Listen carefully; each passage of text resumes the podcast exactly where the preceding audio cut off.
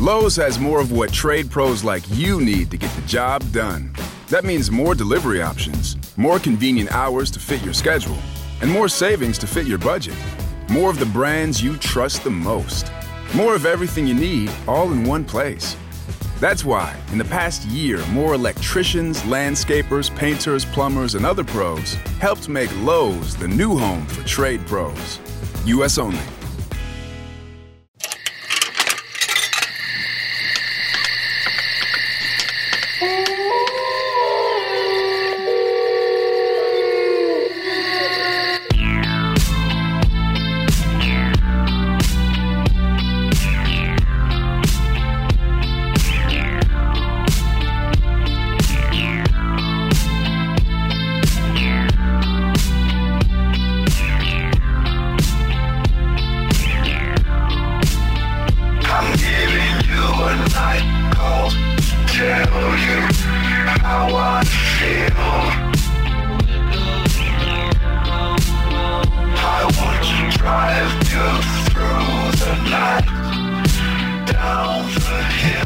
Alle ore 23 su 98.1 di Radio Ciociaria siamo finalmente tornati anche questa settimana con la nostra meravigliosa trasmissione che di solito va di notte, anche perché di giorno noi non abbiamo la frequenza e quindi la rubiamo di notte, quando alcune radio spengono tutto e noi ci infiliamo nelle loro antenne.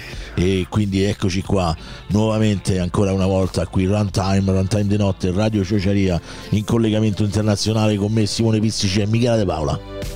Ma io devo parlare come parli tu? Devi parlare assolutamente in questo modo, tutti quanti dobbiamo parlare questa sera, fratelli, la radio fratelli, anche questo. Ci abbiamo Francesco Lobby Frontali. Buonasera, nessun problema, fratelli, parlo così, terza marcia, pilota a terza marcia, fratelli, faccio vedere come seguite io. Non c'è problema, ci abbiamo anche Morris. Nessun problema, fratelli, nessun problema. Noi piamo il muro, fratelli, ma tanto, fratelli, non ci frega niente, fratelli, esatto. Nessun problema, bella per tutti. Esatto, sentiamolo a questo punto. Umberto, pure te, come stai? No, non sono assolutamente capace. Mi rifiuto anche. Io contavo su Umberto, quindi meno male, non ha tradito le mie aspettative. No. Benissimo ragazzi, come state? Iniziamo un giro di panoramica. Come stai Michela, che sei appena reduce da mono? Bene, cioè, come sempre a quest'ora c'è un sonno che mi casco, però sto bene, tutto a posto. Dai, tutto sommato è stato fine settimana tranquillo, quindi non abbiamo fatto niente. No, perché siamo stati calmi, è morto Maradona, non è morto nel fine settimana, però è morto in settimana. Te ne fossi accorta, perché insomma. Me ne sono accorta, è stato un bel colpo per me. Cioè non pensavo che mi dispiacesse così, invece mi è dispiaciuto. Che poi abbastanza. Tra l'altro il documentario di Maradona è stata una delle ultime cose che abbiamo visto al cinema. Sì, poi mi sa che non ci si poteva andare più al cinema. Abbiamo visto questo bel documentario su Nexo Digital, anche se devo dire che c'è un docufilm di Costurizza molto bello che va visto assolutamente. Come può essere molto bello se non l'hai visto? Comunque, come è andata invece la settimana di Lobby Frontali? È morto Maradona ciao. Ciao Maradona. Ciao. Ah no, pensavo ciao a tutti. C'è morto Maradona, ciao. Ciao Maradona. Ciao. Ma ciao anche a tutti. Che voi sapete nei dettagli? No, che ne so, come stai? Come è andata la settimana? Come va il Covid? Sto. Va bene. Vabbè, molte parole. Morris, dici tu com'è andata la tua settimana? Beh, la mia settimana devo dire che è stata innanzitutto piena di acquisti, ragazzi, quindi un'altra volta. Ma sei finiti i soldi che ti stai a vendere tutto? È quello che l'ha finiti al verde, infatti per questo mi sto vendendo il surplus.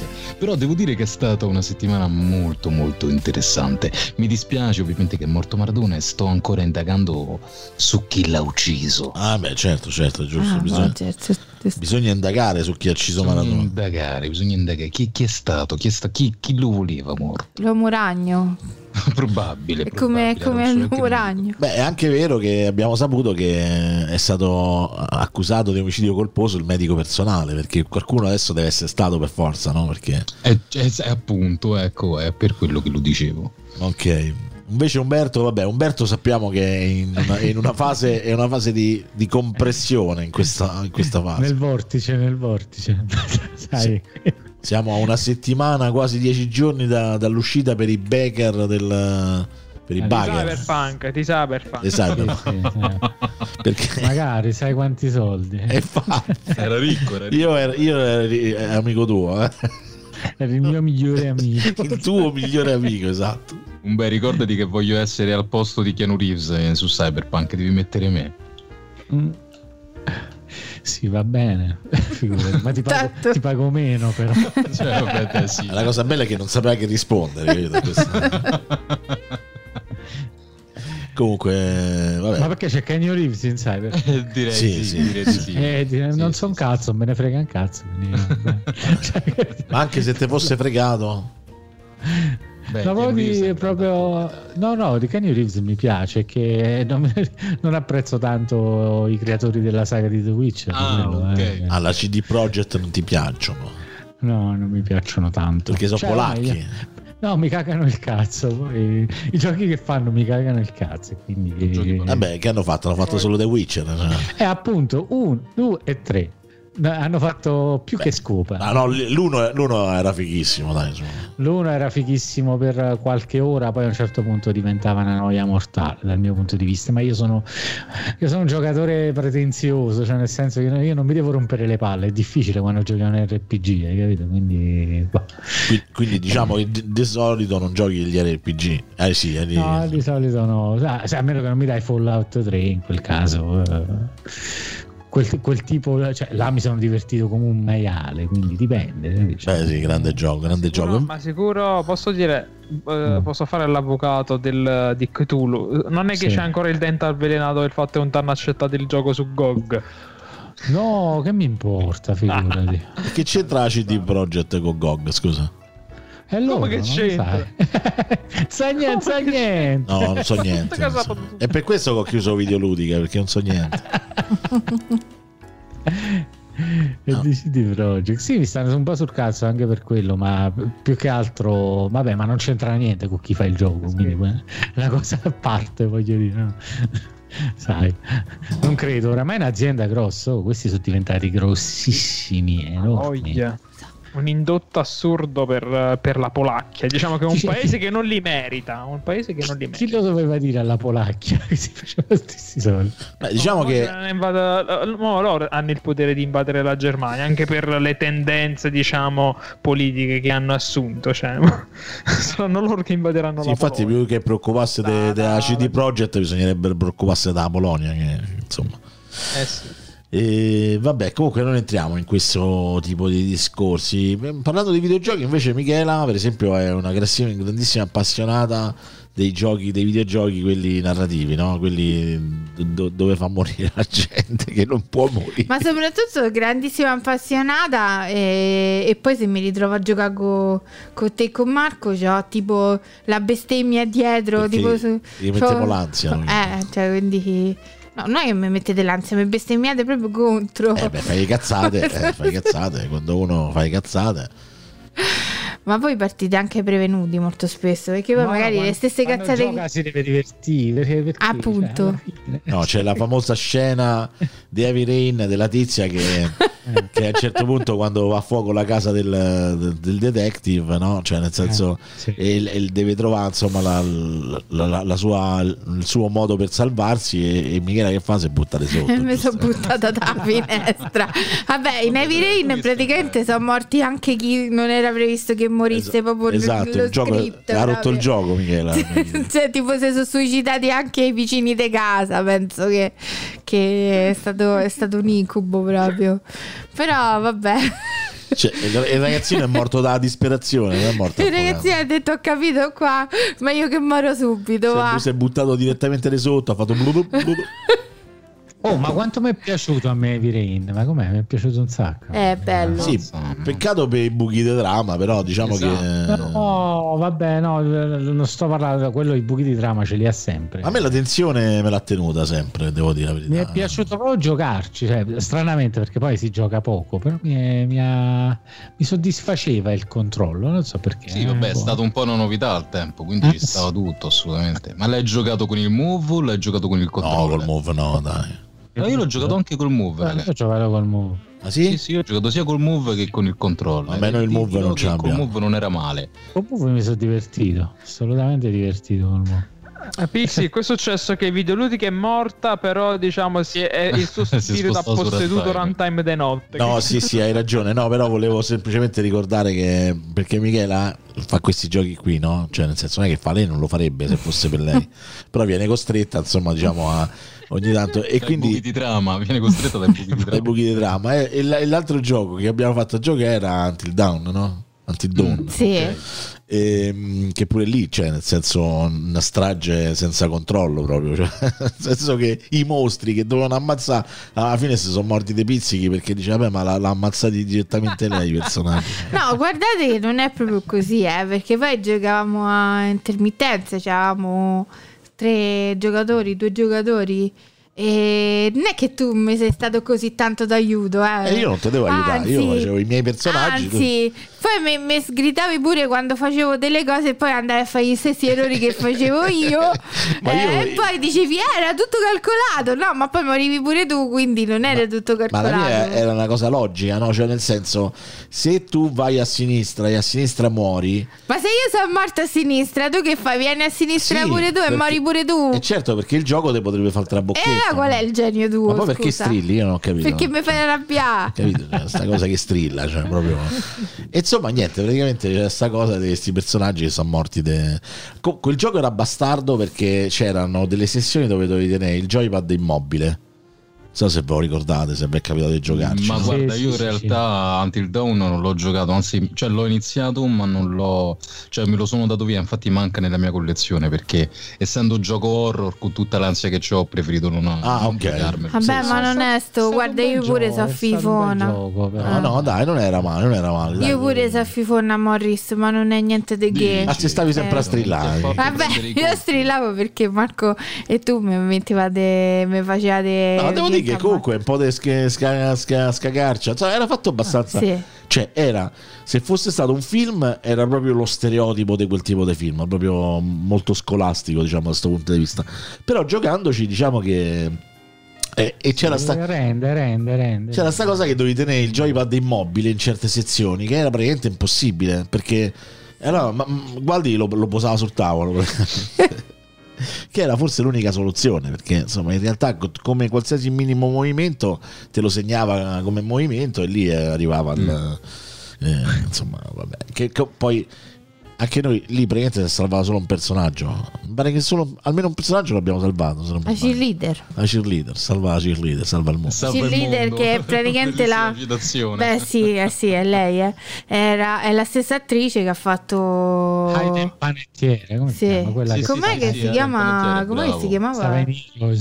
Heroes, bellissima la prima stagione di Heroes, è un capolavoro, a me è piaciuto un sacco, ma anche guarda la seconda. Forse fino alla seconda ci siamo arrivati, ma sì, noi sì, abbiamo visto tutto. La seconda perché c'era uno sciopero dei sceneggiatori, sì. Che ha distrutto quel periodo di televisione. Che poi un bel ricordo noi abbiamo della stagione di Heroes 1 e 2, perché noi praticamente non abbiamo fatto il viaggio di nozze, però abbiamo scroccato tramite un amico di Simone una suite presidenziale tipo a Via del Corso per 2 notti. Beh, scroccato, cazzo, cioè, pagato, però abbiamo pagato a metà prezzo, vabbè. E quindi siamo scesi da ricordi, ci siamo comprati mi pare la prima e la seconda stagione dei Heroes e ce la siamo sparata tutta, quindi insomma un bel ricordo. Allora, adesso è il momento in cui Michela comincia a saltare sulla sedia, a muoversi, a andare in giro. No, ti stava dalle botte a te, quindi sì. Comunque quel gioco, tra l'altro, bisogna dire che c'era 2 attoroni, insomma, alla fine. perché uno era lei la cheerleader e roba del genere, e poi c'era il ragazzo, il protagonista, sì, che è quello che fa Rami Malek, esatto, insomma, quello di Io Robot, I Robot, e chi l'avrebbe mai detto quando hai giocato il gioco che quello avrebbe fatto, insomma, una banca, una bella, ma io l'avrei detto che in futuro ce l'aveva, comunque per me c'era la facciata coglione, però vabbè, dai, comunque sono contento. Vabbè, niente, questa adesso è una digressione videoludica che insomma sicuramente non c'entra niente. Io riprenderei anche il nostro vecchio documento, perché poi oggi essendo domenica, insomma, non è che staremo molto. Siamo un po' scarichi. Esatto, perché insomma, però insomma e poi insomma anche un po' insomma. Quanti insomma. Esatto. Ma no, scusami una cosa, ma non è live la puntata? Io sono su Runtime by Night, ma non la vedo. Aspetta, ti do il link. Perché ho fatto una cosa stasera che però vedo che ha creato grossa confusione. Sì, quindi infatti, rimandala a tutti. Allora, il link era lo stesso delle prima Demono praticamente, quindi cioè non è stato uno stream continuo. Ed è il link che sta lì sulla nostra chat su Telegram. No. Sì. Ah no, no, è vero, quello no, è sbagliato, è questo qui il link. Eccolo qua. Purtroppo appare il link la cosa di Mono, ma in realtà è Runtime di notte. Vabbè, oramai ho fatto una cazzata, ragazzi. Fatta la cazzata, fratelli. Magari specificalo pure sulle chat. Eh sì, ma se adesso parlo non posso tornare sulle chat, insomma. Volevo condividere nei beceri. Vabbè, il link è quello, gli dici ragazzi, anche se il logo appare così, siamo noi, insomma.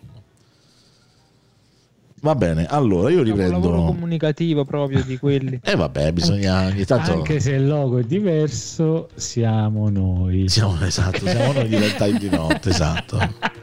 Io però quando lo condivido appare proprio Runtime di notte. Sì, perché l'ho cambiato poi il titolo, però non cambia la grafica quando condividi il link, non so perché. Su WhatsApp lo cambia, su Telegram no. Devi mettere un codice che adesso non ricordo per aggiornare il link, quindi perché sennò lui si è andato a prendere quando l'hai messo la prima volta. Sì, esatto, sì.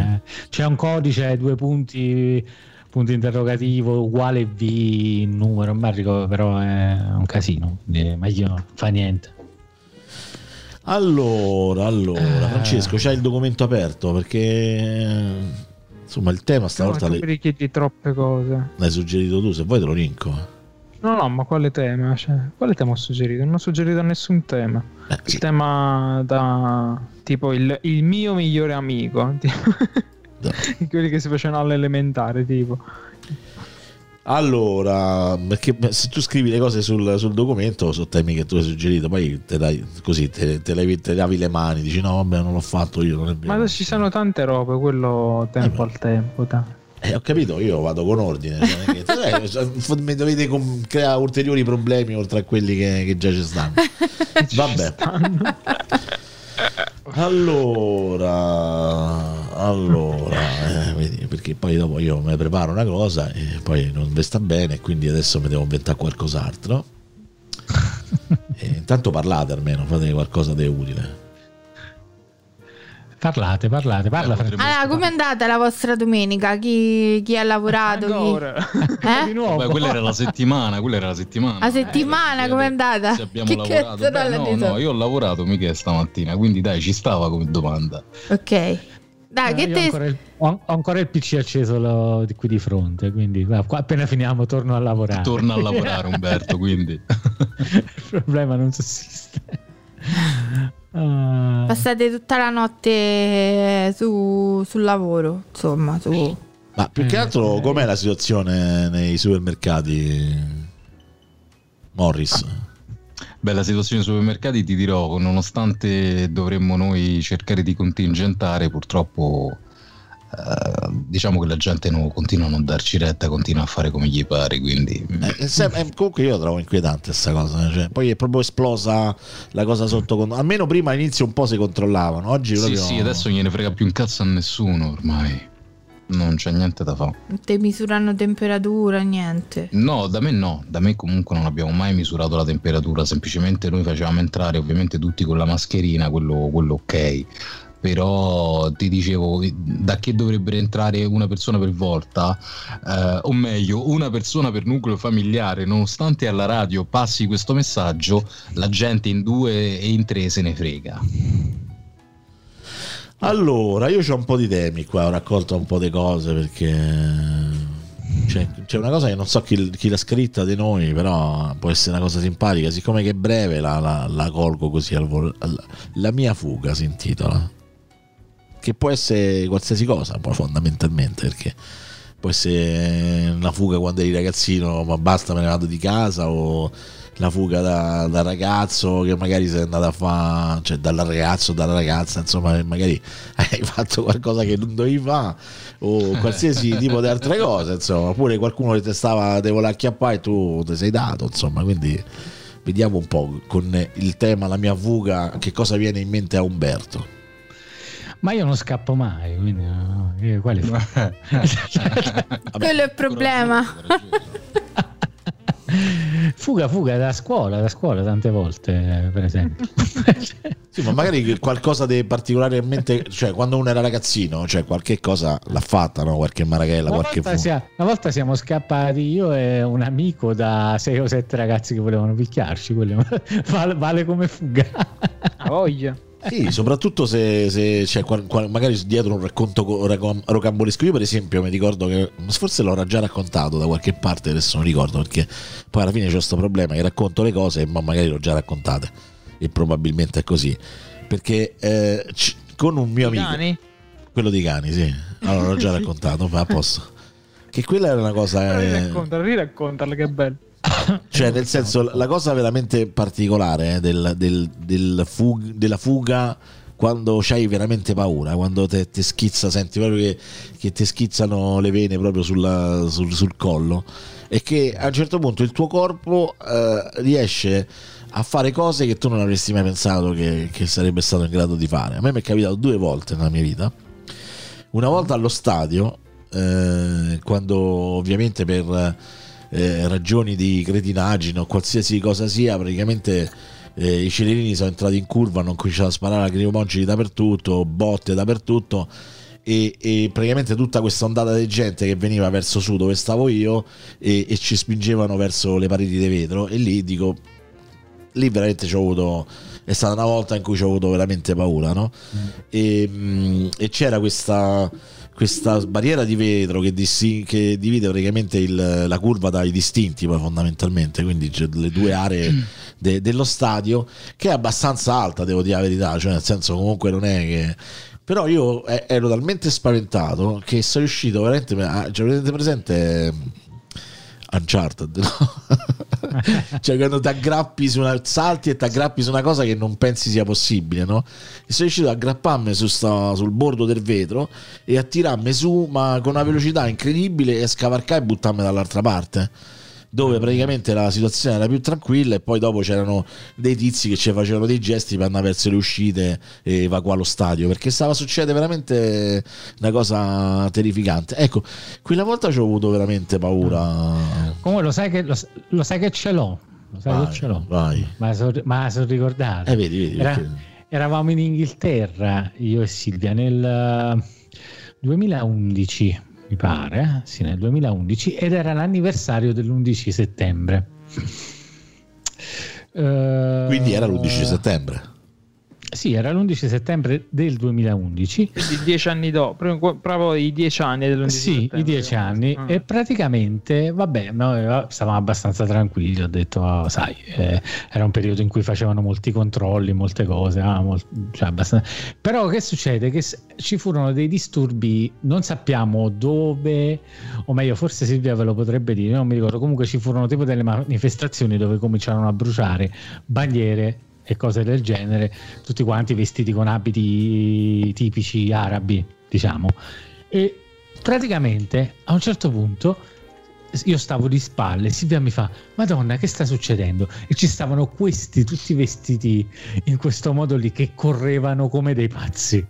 Ok, e la gente che cominciava a correre, e quindi cominciamo a correre anche noi, e trovammo rifugio in un negozio.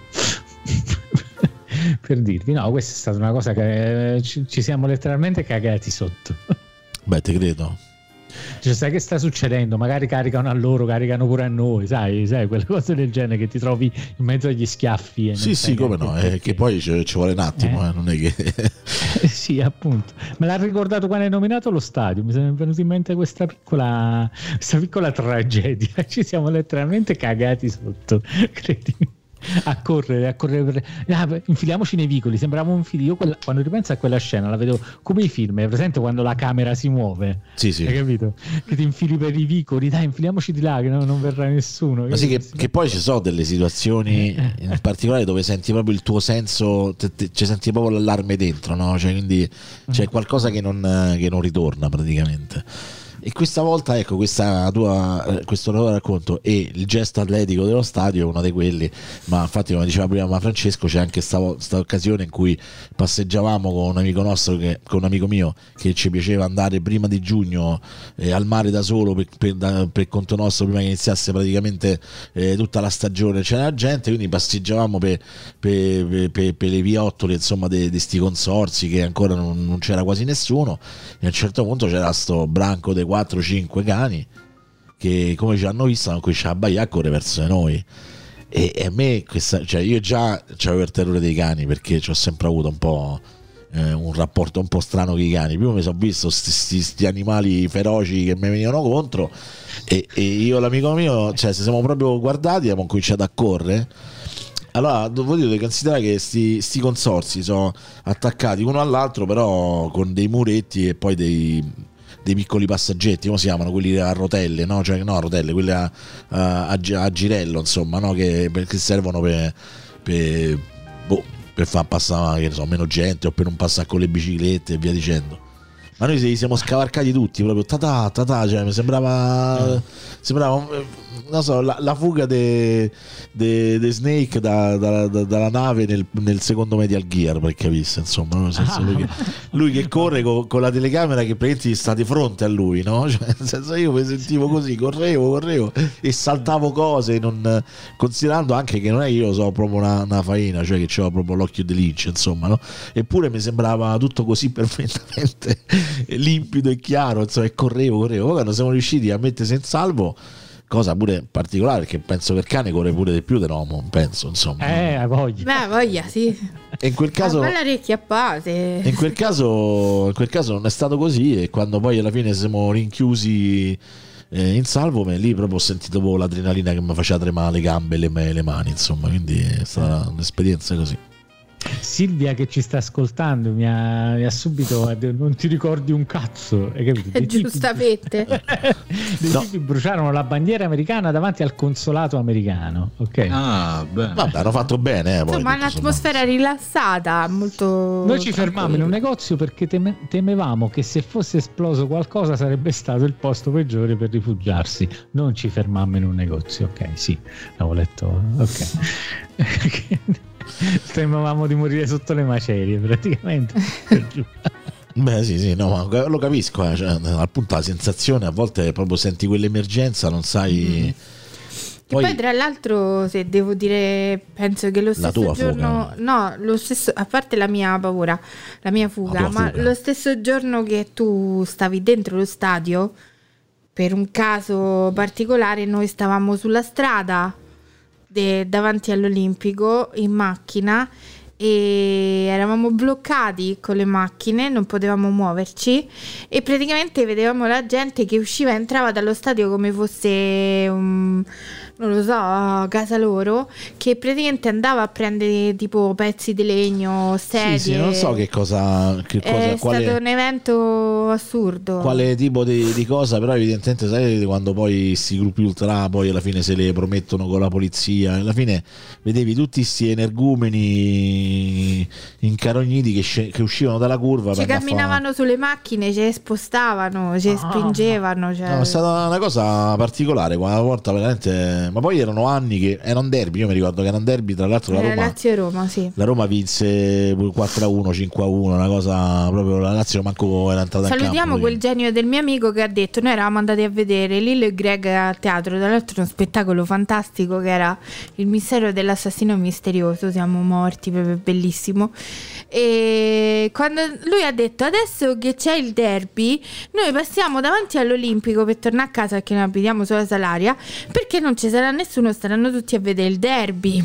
Siamo passati davanti al derby e ci siamo trovati l'apocalisse vera e tutti a fare applausi. Guarda, io sono stato abbonato per tantissimi anni e devo dire che era un periodo in cui non succedeva più niente nei derby, cioè stiamo parlando insomma de fine anni 90, inizio anni 2000, quindi insomma alla fine era un periodo come quello, insomma, e devo dire che alla fine mi aveva colto abbastanza di sorpresa tutto sommato, e quella situazione, voglio dire, cioè, alla fine nel senso, per uno come me, poi ero un po' sovrappeso, non come adesso, cioè, però insomma ero comunque un po' sovrappeso e dico: mo qui va a finire proprio male, cioè nel senso, e ti sei trovato quella schizzo d'adrenalina che ti ha fatto fare quel gesto che non avresti mai fatto in altre condizioni, insomma.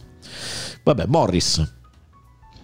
Ma io vorrei raccontarvi la mia fuga di mezzanotte, però insomma diciamo che non ho avuto chissà quali fughe, a parte quella che feci da casa mia quando ero piccolo perché ho marinato la scuola per un bel po' di tempo, quindi sono un attimo scappato di casa, ma poi mi hanno ritrovato e mi hanno massacrato proprio. Però no, sono belle cose. Fughe vere e proprie no, non mi sembra di ricordarmene, anche perché tu mi hai fatto pensare ai cani, e c'è stata una volta che ci siamo ritrovati con dei cani zombie, però eravamo in macchina e piano piano siamo riusciti ad andarcene, però non è stata una vera e propria fuga, ecco. Vabbè, quindi niente di avventuroso, di appanicante. No, non ti ricordi mai una volta che ci hai avuto paura che...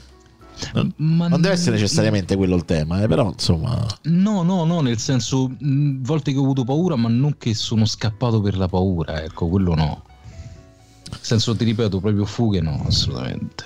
Francesco?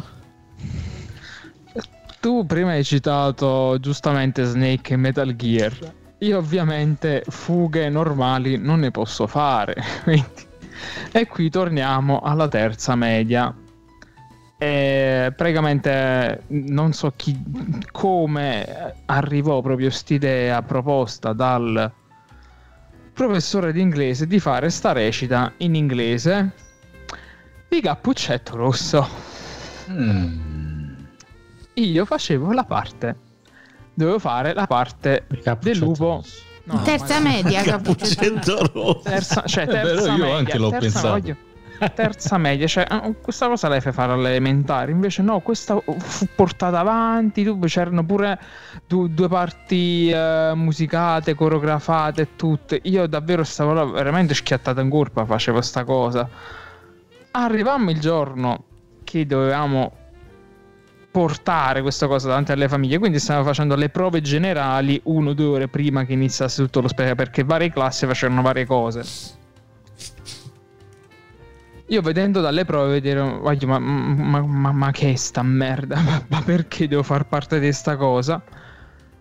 A un certo punto presi e andai in bagno, praticamente scesi le scale, mi appostavo davvero, fu una fuga, ma davvero mi appostavo tipo dietro le colonne, vedevo il bidello quando passava arrivava dall'altra colonna, poi mi nascondevo mentre passava un altro professore, feci finta di niente, mi misi dietro a delle tende e tutto, e presi e fuggì da scuola, ma ci misi tipo un quarto d'ora per fuggire, tipo pure ad attendere i pattern dei bidelli che giravano, tipo a studiarmi le ronde dei bidelli, prese e me ne scappai, cioè avevo tipo dei cugini che abitavano in paese cioè giù a una discesa, quindi presi a correre per questa discesa. A un certo punto vidi però il professore di religione che saliva con la macchina di muro, io accelerai ancora di più il passo e non mi videro mai più per sempre.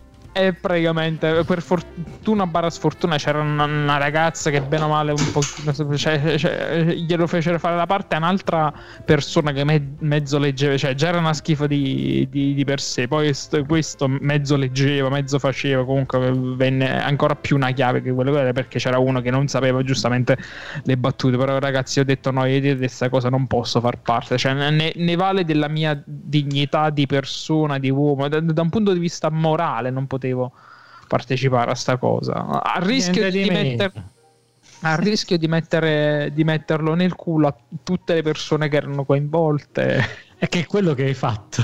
Sì, non è che è rischio. No, non me ne è fottuto proprio. A quel punto ho detto no, cioè, ho fatto una scelta molto egoistica, ho detto tanto era, diciamo, mal comune mezzo cavoli, erano tutti quanti lì in mezzo e basta, ho detto no, vaffanculo, ci siete voi. Potevate scappare anche voi, non l'avete fatto, so cazzi vostri. È una storia un po' curiosa, devo dire, no, però interessante. Ma la cosa bella, ma la cosa spettacolare, proprio perché più o meno era inizio anni 2000, fine anni 90, inizio agli anni 2000, ragazzo, si inizia a dire ma sei giovane, siamo vecchi, sì è vero. E quindi davvero quando vidi il professore di religione in macchina che mi veniva incontro, vidi davvero il punto esclamativo in testa a lui, proprio whip! Esatto. No, a me è venuta in mente un'altra cosa, ma prima sentiamo Michela. Io ho paura. Beh, ci ho avuta tanta. Lasciamo perdere, cioè. Però vabbè, diciamo c'è sempre che... la scena in cui tu hai abbandonato tuo figlio e sei scappata, insomma. Ma guarda che poi, ridendo e scherzando, ovviamente poi quando si invecchia uno diventa più saggio. No, più pauroso. Quindi abbandoni i figli. Perché vabbè, ci ho avuto pure tante cose magari con Matteo. Poi regà, io sono cresciuta a Roma. Qua io andavo in giro a piedi alle 3 di notte al centro, però non era la stessa cosa di adesso, eh. Sicuramente prima era più diciamo così, era più vivibile la città. Però vabbè, proprio un episodio in cui ci ho avuto tanta paura è stato io quando ho studiato alla Pcecita, alla casa dello studente a San Pietroburgo.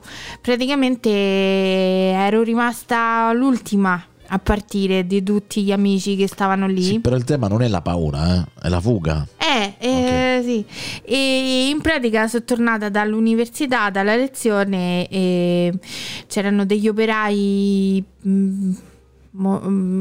bielorussi, georgiani, non lo so, che stavano facendo lavori, perché poi noi occupavamo praticamente la casa dello studente, che poi sarebbe stata poi di nuovo occupata dagli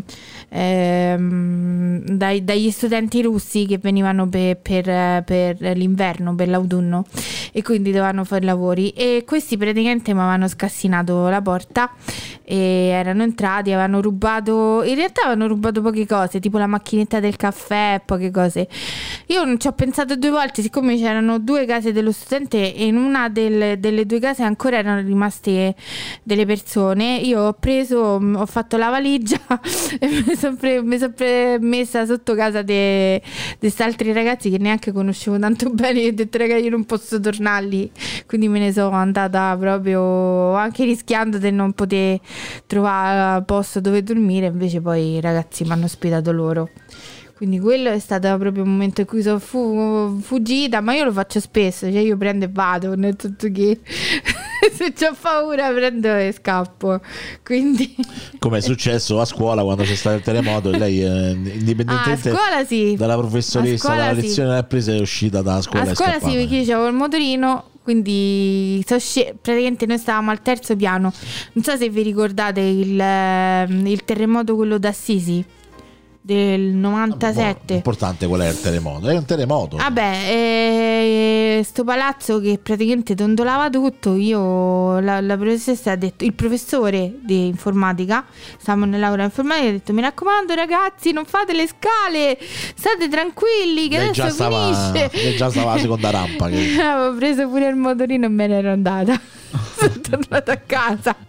Michela di fronte alla paura, cioè proprio diventa un automa. No, io prendo, cioè, e me ne vado in safe mode e via. Io Stavo dicendo prima, c'era sta ascensore, praticamente sentiamo dentro sta ascensore, io, lei e Matteo. Matteo c'era avuto 10 anni, insomma. Sì. Sta ascensore, mentre che sale piano piano si ferma fino a che si ferma e comincia a scendere.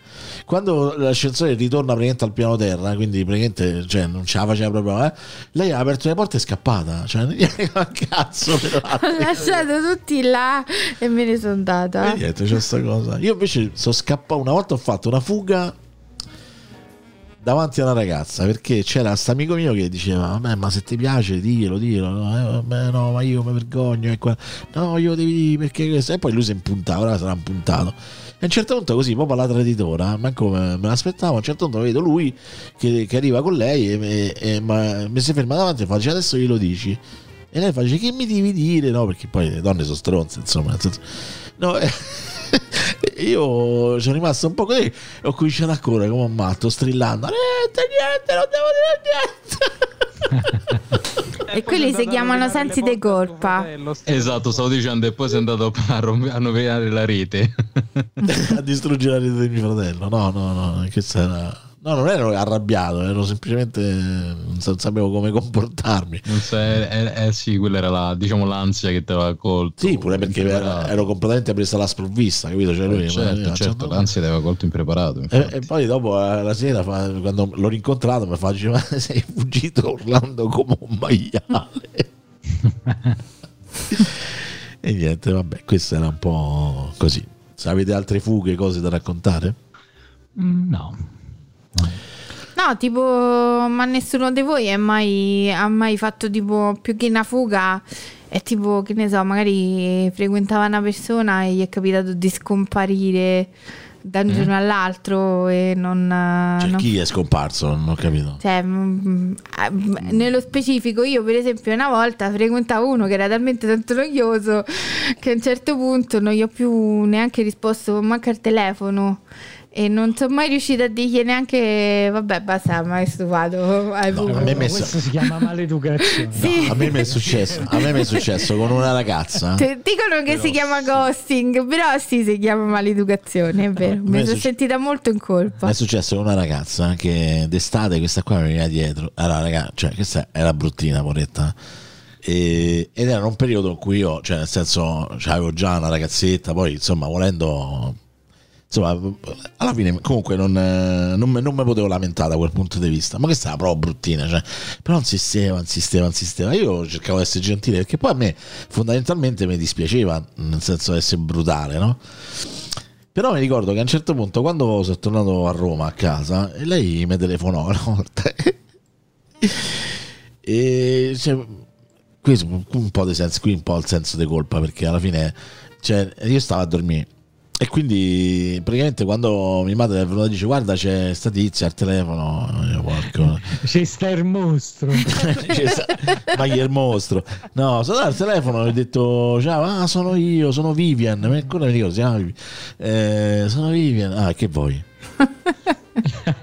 Così lei è rimasta gelata, dice: no, volevo solo così, perché però se ti do fastidio. Poi lì sono sentito in colpa e ho detto: no, guarda, c'è ragione, scusa, sono maleducato, ma stavo a dormire, sono un po' rincoglionito. Telefono agli altri, no? Così magari, che ne so, telefono a Cristiano, Riccardo, gli altri che... Ma se io volevo telefonare a Cristiano e Riccardo, mi telefonavo a loro, stronzo. Tu. C'è ragione. E lì sono rimasto male, perché in effetti sono stato stronzo. Però non è che è stato uno stronzo che volevo fare lo stronzo, stavo a dormire, cioè. Quindi me lo devo al culo, insomma. C'è che vuoi. E vabbè, è successo anche questo, insomma. Pizzi, non toccate il cibo e la pennica. Mai. Esatto. Mai. Se no, sì, è capitato, insomma, che mi sono dato la macchia pure io, cioè, nel senso, magari persone che dopo un po' non volevi più sentire, niente, non rispondevi più, via, così, insomma, un po' succede, insomma, Francesco. Sì, ma diverse situazioni, però uno mi ricordo, neanche quello più eclatante, però il primo che mi è venuto in mente, quando abitavo ancora a Cesena, c'era sta amico che mi ci trovavo, guardavamo i film insieme, soprattutto lui era appassionato di cinema, solo c'era sto vizio, diciamo, più che vizio, diciamo, io con un tipo di persone non mi ci trovo bene. E questo stranamente mi ci trovo bene, però con un tipo di persone non mi ci trovo bene. A gente non solo tendenzialmente incazzosa, ma anche cioè, non autoironica, cioè iperpermalosa. Chi non solo era non cazzoso di prima categoria, ma tipo lui poteva dire davvero le peggiori porcate maialate, roba proprio atroci su altre persone, ma lui non, a volte neanche uè potevi dirgli, lo devi chiamare per no, cioè non provo così, però davvero tipo una volta mi è capitato di dire uè stronzo, per dire stronzo a me come non ti permettere più, va bene può capire, cioè questa cosa va bene.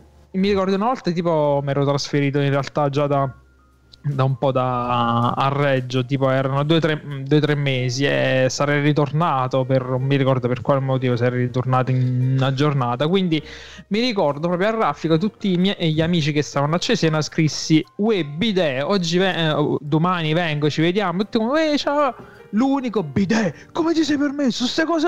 Da allora non l'ho mai più scritto, non l'ho mai più sentito, per un periodo di tempo davvero ci vediamo spesso, ma mi ricordo tipo pure una volta lui tipo davvero io stavo a casa, non stavo buono, lui stava passando di casa, posso salire, cioè, mi dà una tisana, no dai, ma sento sto andando a dormire, dai solo una tisana, cioè stavo insistendo proprio e se era incazzato perché non, erano le 11:30, volevo andare a dormire e lui non lo feci salire, dai sto sotto casa vengo.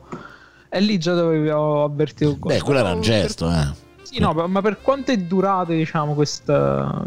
Ma per 3-4 mesi siamo stati relativamente affiatati, diciamo, che tipo ci frequentavamo... Non affiatati, però abbastanza frequentemente, diciamo, ci vedevamo. Però sta cosa, però da allora c'è... Non da allora, però... Mi è sembrato strano che comunque sono riuscito a tenere così a lungo, diciamo, una relazione con una persona, diciamo, con una persona che praticamente era così ingazzosa, diciamo, perché di solito proprio quando vedo gente incazzosa io... Ma questo non è incazzoso, è permaloso. No, non è incazzoso, diverso, sì, è permaloso, scusami, non mi veniva... Anzi, soffre un po' di manie di persecuzione. Sì. Abbastanza, diciamo. Però che cazzo, davvero, cioè, lui davvero a volte diceva delle cose atroci su altre persone ridendo, cioè, lui poteva sfottere tutti, pure a me sfotteva magari, però... Cazzo, lui davvero la minima cosa proprio e stava per giorni tipo, ma tipo pure se una persona aveva fatto per lui da lontano, mi ha dato l'impressione che magari una persona che sta guardando in giro, però che ne so, ma una volta è successo tipo che tipo un mio amico stavano con un mio amico, l'avevo salutato giusto a distanza, ho detto ma quello mi ha guardato storto, l'era manco guardata l'amico mio, cioè ma chi è? Ma come si chiama? Ma perché mi hanno guardato così? Sì, abbastanza che vedeva minacce dovunque, guarda a chi lo minacciasse. Bello. Bella persona, insomma. Invece Morris, quando ti sei ghostato tu? Ma a me l'hanno fatto più che... Ah, sei stato ghostato tu? Assolutamente sì, ragazzi. C'è stata una persona che è sparita completamente dalla mia vita. E tante volte però diciamo che e poi non è manco facile sparire completamente da... No, se vuoi lo fai, lo fai. Io l'ho fatto. Specialmente se sei una donna, sei capace di fare cose che noi uomini non sapremmo fare mai, credimi. Però diciamo che una volta invece sono stato costretto a farlo io, e diciamo che sono stato portato a farlo io, perché purtroppo comunque questa persona era diventata veramente pericolosa. E quindi io ovviamente mi sono dovuto allontanare, ho dovuto ovviamente rallentare, diciamo, alcuni determinati rapporti con alcune persone proprio per non essere più vicino a questa persona qui, e piano piano sono riuscito a scomparire dalla sua vita, ma più che altro dal suo radar, ma più che altro diciamo che è perché non l'ha più voluto questa persona nel tempo, ragazzi, perché vi ripeto, le donne sono capaci di fare cose che noi uomini non potremmo mai fare, quindi in realtà se avesse voluto dopo tanti anni avrebbe potuto comunque ritrovarmi, però fortunatamente è sparita anche lei, ecco. Sì, insomma, era una donna, sarà capito. Mm-hmm. È interessante sta, cioè, poi gli aspetti scabrosi se vuoi ce li racconti. sì poi quello è un'altra puntata, tipo le minacce, cose, perché c'è avuto un amico mio che stava con una psicopatica, ma proprio vera. E questa a un certo punto aveva simulato pure di essere rimasta incinta e che l'avrebbe rovinato, cose del genere. Gli ha portato tipo dei certificati medici falsi, una cosa non potete capire, cioè, io penso che, ecco, nella follia una donna arriva a cose che guarda, Simone, io ti posso dire che io non ho mai toccato una donna per farle del male, e nel momento in cui però una donna ti tocca per farti del male, diciamo che per l'appunto lì poi non sai che cosa fare. Infatti proprio per questo dico, questa persona era comunque pericolosa, perché per l'appunto, cioè, era arrivata anche a prendere e a mettermi le mani al collo per strozzarmi, però io poi ovviamente non ho mai potuto, io raga so così, io le donne non le tocco, quindi anche a me se mi metti le mani al collo io ti do un zaccagne per frega un cazzo, cioè. No, in quel momento ho cercato soltanto di farla calmare con le parole, eccetera eccetera eccetera, però è successo, quindi ecco, per questo vi dico anche comunque... una capocciata può funzionare a volte. Sì, vabbè, ero un ragazzetto, cioè, avevo quanti anni? C'avevo 20, 24, 25 anni. E invece Umberto, sei stato costato, hai costato qualcuno?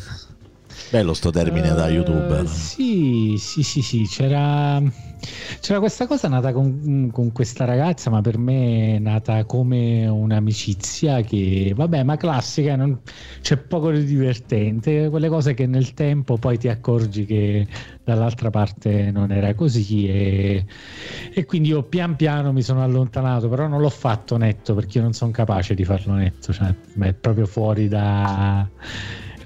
dai miei schemi. Pian piano mi sono allontanato, sai, un po' alla volta, però pure si è risentita, quindi poi è servita a poco questa tecnica. E niente, no, questo, no, più o meno. No, poi con le persone no, tendenzialmente ti mando a fare in culo, non faccio ghosting se non ti voglio tra le palle, te lo dico. O te lo faccio capire? No, questo anche io. Però è vero che ci sono a volte delle situazioni che ti mettono talmente a disagio che sì, ma se mi rompi il cazzo, prima bisticciamo, non c'è bisogno che ti allontano, capito? Perché una, due e tre, no? Non è che uno subito parte, però una, due e tre a un certo punto si litiga, no? Cioè, quindi sì, no. Cioè, io per non frequentarti significa che mi rompi le palle, perché io non cioè, voglio dire, nessuno elimina a priori, però se mi rompi il cazzo, guarda, io ti dico adesso racconto una cosa molto velocemente, però una cosa che in realtà, cioè, nel senso, io ste persone tra virgolette, e poi adesso cerco di spiegare anche chi sono. In realtà cioè, fondamentalmente a me non mi avevano fatto mai niente di male, anzi erano pure gentili tutto sommato, no? Però era quel comportamento un po' strano, un po' morboso e ossessivo, che alla fine mi metteva l'oscurità addosso, capito? Quindi, cioè, io non riuscivo a litigarci, perché non c'avevo un motivo per litigarci fondamentalmente, no? E quando avevo, insomma, 17, 18, 19 anni, ero appassionatissimo del CB, della Citizen Band, non so se ci avete presente, il baracchino praticamente, no? Come no? Esatto. Allora io avevo sta mia stazioncina col mio bel accrocco, insomma, abbastanza illegale, perché sparava molto di più, andava in frequenze dove non doveva andare, però sti cazzi, insomma, alla fine io mi divertivo così. E alla fine, insomma, parlando nel quartiere ho conosciuto sto tizio, sto ragazzo, che era simpatico, insomma, alla fine conversavamo, perché c'avevano, insomma, c'era pure una certa profondità, insomma, parlavo con lui, con la madre, insomma, alla fine mi sono reso conto che questi c'erano dei problemi un po' strani, perché poi ci siamo incontrati con sto tizio, no? E camminando, insomma, a un certo punto sto tizio mi prende la mano, però lui non era gay. Cioè, non era gay, nel senso, non era curioso. Non era gay, cioè, in teoria non era gay, cioè, nel senso, o perlomeno lui pensava di non essere gay, o perlomeno sapeva di essere gay, ma comunque aveva una veste diversa, perché lui comunque in teoria c'era una ragazza, no? Ok.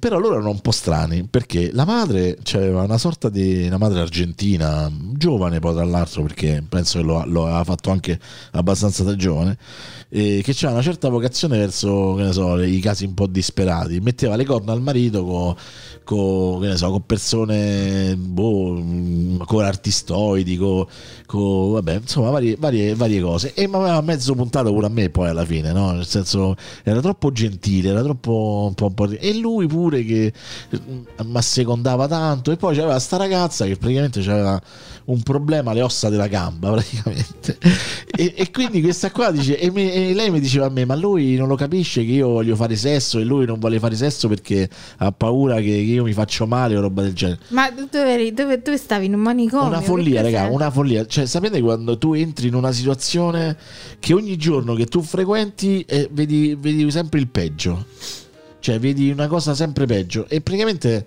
la madre una volta mi disse, no, perché sai, io ho un debole per le persone che ci vedono poco.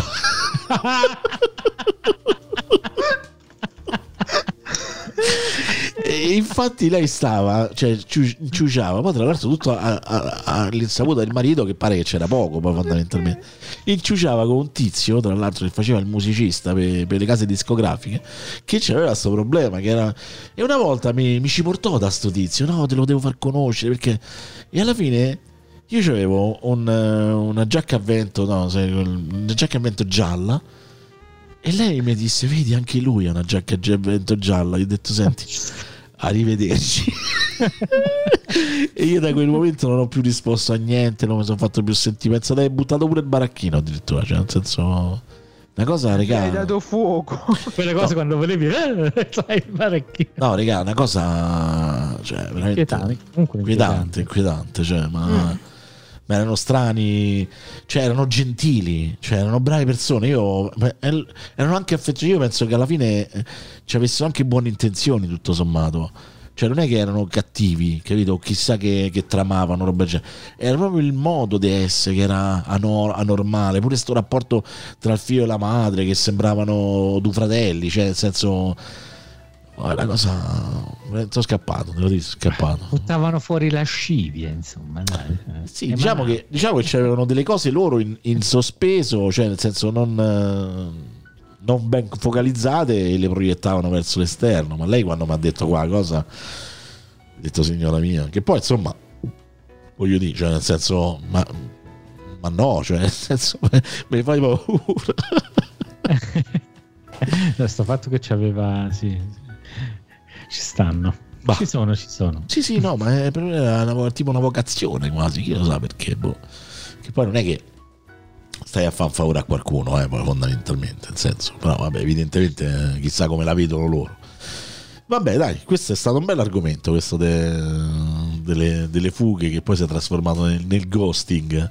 C'hai altro, Michela? Altri... No, io altre fughe non lo so. No, oppure vuoi aggiungere, ne so, ulteriormente declinare questo tipo di discorso? No, perché qua siamo sempre moglie e marito, non posso mica di tutto, purtroppo. C'è una vita prima. Capirai.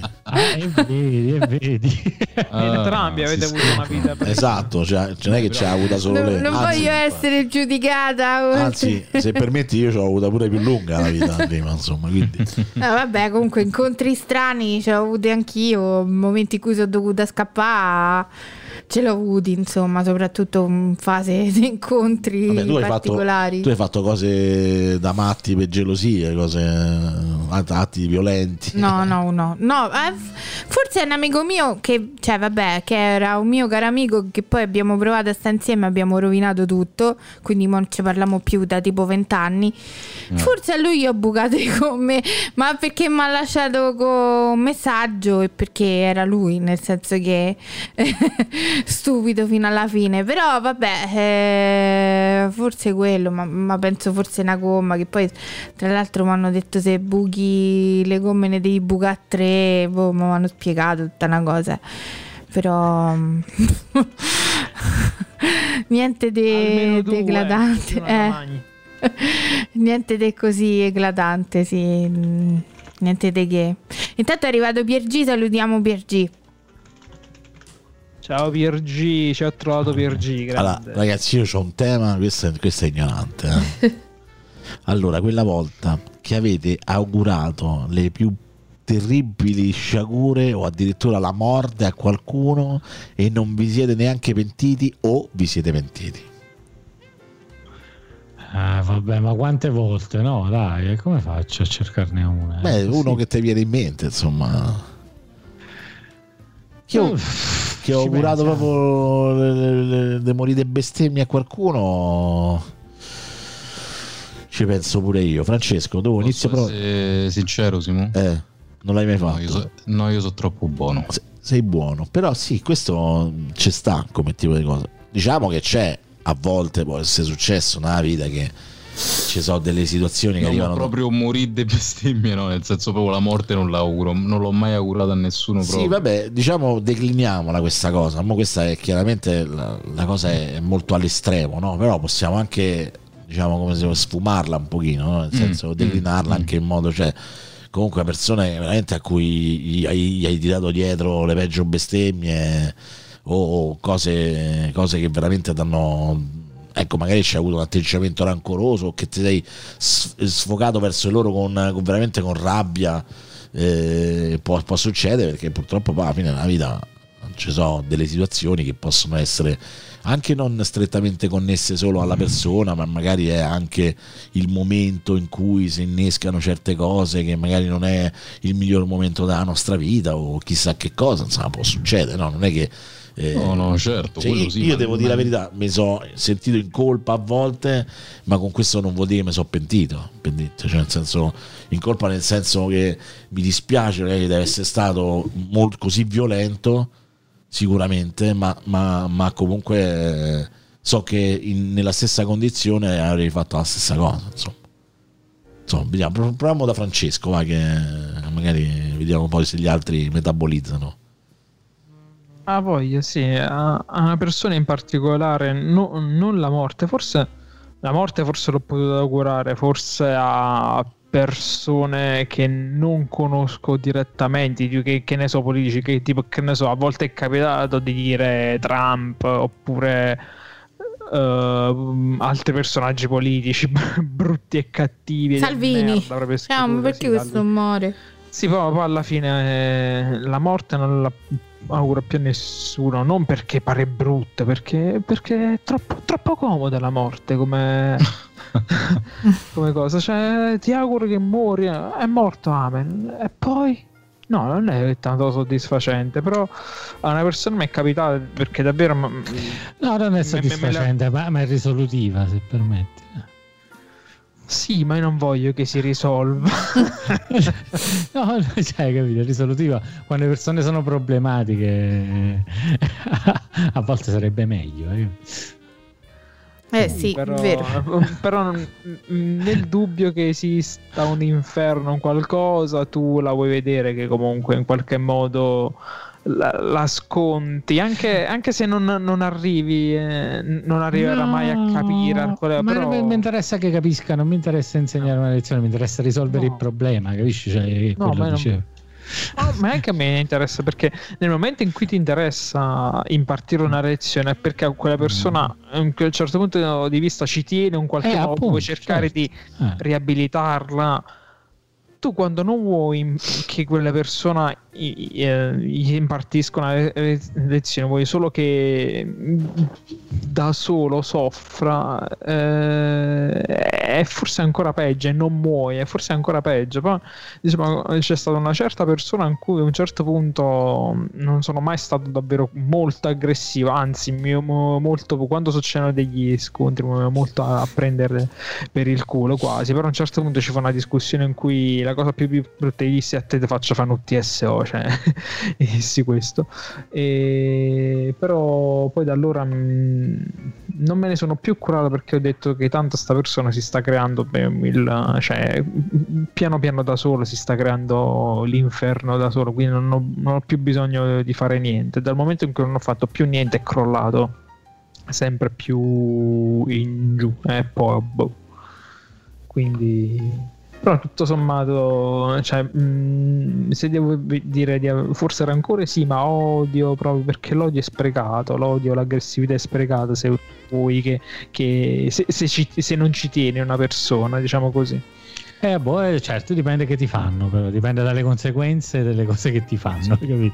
Cioè, sì, che poi un po' sto discorso l'avevamo detto già in un'altra situazione, quando parlavamo anche della vendetta, no? In realtà poi io perlomeno, cioè per come so io, poi maturando le cose per me, se prendono il loro posto, il loro cassetto, diciamo così, quindi l'odio di per sé, però sicuramente atteggiamenti rancorosi ce l'ho avuti anche abbastanza pesanti, perché poi io so anche psicologico da quel punto di vista, cioè te vengo proprio a massacrare sulle cose psicologiche, psicolabili in questo caso. Sì, no, più che altro vado meno laddove so che fa male, cioè quello è il discorso, ma cioè magari non fatto in maniera scontata, però veramente io ad alcune persone che ho fatto veramente male, insomma, quindi poi sta cosa, diciamo, ecco, sei più fisico, diciamo, sei più sul personale, ecco.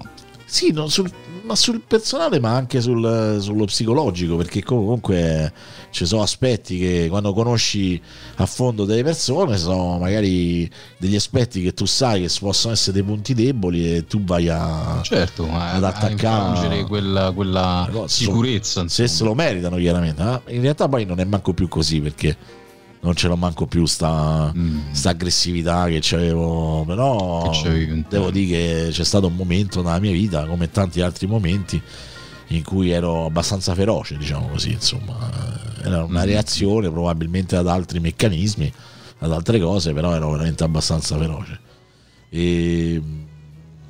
Però ecco, se forse augurare la morte...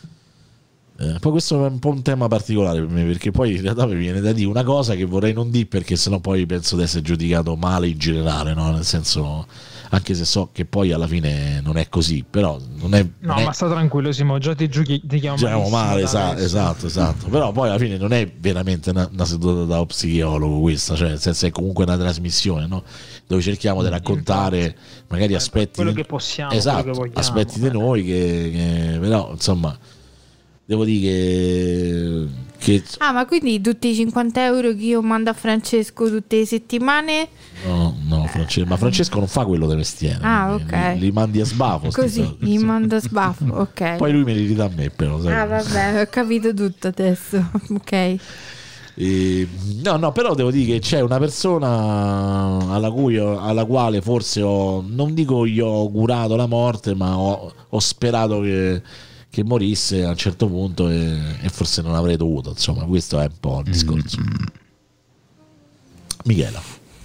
Beh, pure io mi sono trovata in questa situazione recentemente, insomma, quindi sì, ma più che augurare la morte a volte ho pensato dentro di me, ma se proprio dovevo scegliere chi doveva restare vivo, proprio lui, nel senso che magari... poteva essere un'altra persona piuttosto che lui, però diciamo che tutto sommato proprio direttamente augurare la morte a qualcuno non l'ho fatto, non mi sembra, insomma. C'ho avuto qualche pensiero, a volte magari penso a persone che mi stanno intorno, che comunque in qualche modo mettono in difficoltà la mia vita, e magari mi chiedo, anche non volendo lo fanno, magari mi chiedo quanto sarebbe più facile se non fossero più in vita, perché probabilmente la loro vita è inutile e dannosa per tutti noi, quindi... Sì, ho pensato qualcosa del genere, però poi un po' mi sento in colpa, un po' dico vabbè, ma tanto è irrealistico quello che penso e quindi lascio sta. Beh, questo è un pensiero, in effetti. Invece tu, Umberto, sì, hai detto, diceva, quanti ce ne saranno? No, ma io divento, cioè se mi fai nemico sono nemico, cioè nel senso che... Veramente penso, cioè a volte mi capita, sono pensieri, però sono pensieri che mi fanno stare bene, capito? di ammazzarti io direttamente. Cioè, capito? No, perché naturalmente stiamo parlando di ci sono persone che gratuitamente ti danneggiano in modi impensabili, ok? Cioè questa è la verità, ma gratuitamente Io io credo che la vita sia un dono così importante, ok, che lo trovo sprecato. Questa è la verità. Cioè, se proprio la devo dire tutta nel modo più brutale possibile. Cioè, trovi sprecato il dover... Trovo che non se lo meritino, capito? Vabbè, questo è un dono che non meritano, perché chi danneggia... Cioè, noi già siamo parassitari di nostro, cioè, capito? L'essere umano già è parassitario di somma. Ci sono delle persone che proprio raggiungono l'apoteosi, non hanno sentimenti, non hanno rispetto, non hanno valori, non hanno principi, non hanno un cazzo, hanno solo quella cazzo di bocca a cui dare fiato, capito? E questa cosa mi irrita un sacco, mi irrita proprio tanto, e ti danneggiano praticamente.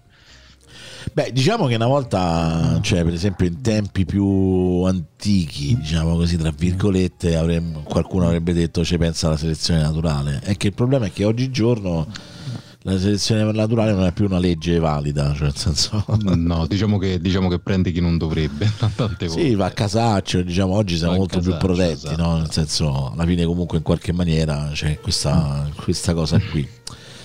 Vabbè, se non avete altro da dire io passerei a un altro tema. Forse io anche... prima che passate a un altro tema vi saluterei, perché sennò domattina non mi sveglio. Ciao all'ufficio. Tanto ti svegli uguale, eh. Sì, no, ma veramente c'ho una giornata un po' lunga, quindi forse è il caso che vado a dormire. E quindi vi saluto a tutti, è stato bellissimo. È sempre un piacere. È sempre un piacere. E ci rivediamo la settimana prossima. Speriamo. Sì. Con piacere, okay. Michela. Un bacione. Ciao a tutti. Ciao. Ciao Michela, ciao, buonanotte. E niente, vabbè, andiamo al tema successivo, che questo può avere dei risvolti, nel senso possiamo anche declinarlo, perché quello che mi domanda è quella volta che avete osservato, potete dire, insomma, potete essere testimoni di questa cosa nel momento in cui il karma ha colpito in maniera chirurgica una persona che conoscete, o al contrario che ha colpito in maniera chirurgica voi stessi. Il karma si intende comunque... Oddio, aspetta Simone, perdonami, non ho capito. Allora, quella volta, te la faccio più semplice, quella volta in cui il karma ha colpito in maniera chirurgica una persona che tu conosci, o che ha colpito te nello stesso modo. Con precisione proprio, non chirurgica nel senso proprio da bere che Vabbè, il karma non va sotto i ferri. Ha svolto il suo dovere, il karma, insomma. Con precisione. Proprio il contrappasso perfetto proprio. Questo è un po' particolare, devo dirci, lo pensavo pure io, perché infatti è difficile. Oddio, no, nel senso io ce n'avrei una, ma è cattiva, non voglio dirla, anche perché in fin dei conti mi dispiace. Quindi no, magari vabbè, no, tu però... dilla, ma senza no, va bene, nel senso c'è una persona che mi ha sempre trattato male, una persona che comunque alla quale però io non ho mai augurato il male, mettiamola così, e purtroppo invece il male ce l'ha. Però ecco, per l'appunto dico, non è una cosa, non mi piace questa cosa. Lo so, però fa parte del tema, cioè ci può stare. Però sì, è il karma, però non il mio karma, mettiamola così, cioè non è che io gliel'ho tirata questa. No, il karma suo, nel senso che il suo karma, certo, che tante volte ha fatto delle cose sbagliate a tante persone. Oppure se il karma ha colpito però te, allo stesso tempo, nonostante umanamente non mi piaccia, mi dispiace, e comunque sono vicino a questa persona, e questo è il discorso. Ecco perché dicevo, magari non è propriamente questo, magari ce ne sta un'altra, mo ci penso. Ok, Umberto? No, purtroppo purtroppo no, quella è la verità. Questo karma non fa mai il suo dovere. Questo... il karma non fa mai il suo cazzo di dovere, mai. Allora si dice che l'erba cattiva non muore mai, quindi ci sarà un motivo. Tranne una volta, vabbè, però è una stupidaggine, una stronza che stava facendo naturalmente un'infrazione in auto, che ci passava a destra, che si voleva infilare, che è andata a sbattere su un muretto e noi le abbiamo riso in faccia passando. Però questa è una stupidaggine. No, non è una stupidaggine. È quello anche, sì. Però sono stato così contento. Che soddisfazione. Sì. E a me tante volte mi è capitato, ma sai quando vedi quei sorpassi improponibili, no? Dico, oh, questo qua se lo rincontro fra 400-500 metri che si è sfragnato, tutto mezzo accartocciato dentro la macchina, chiamo chiaramente i soccorsi immediatamente, ma lo faccio guardandolo, sei ben tutto a posto, sì, bravo, bravo, perché poi alla fine...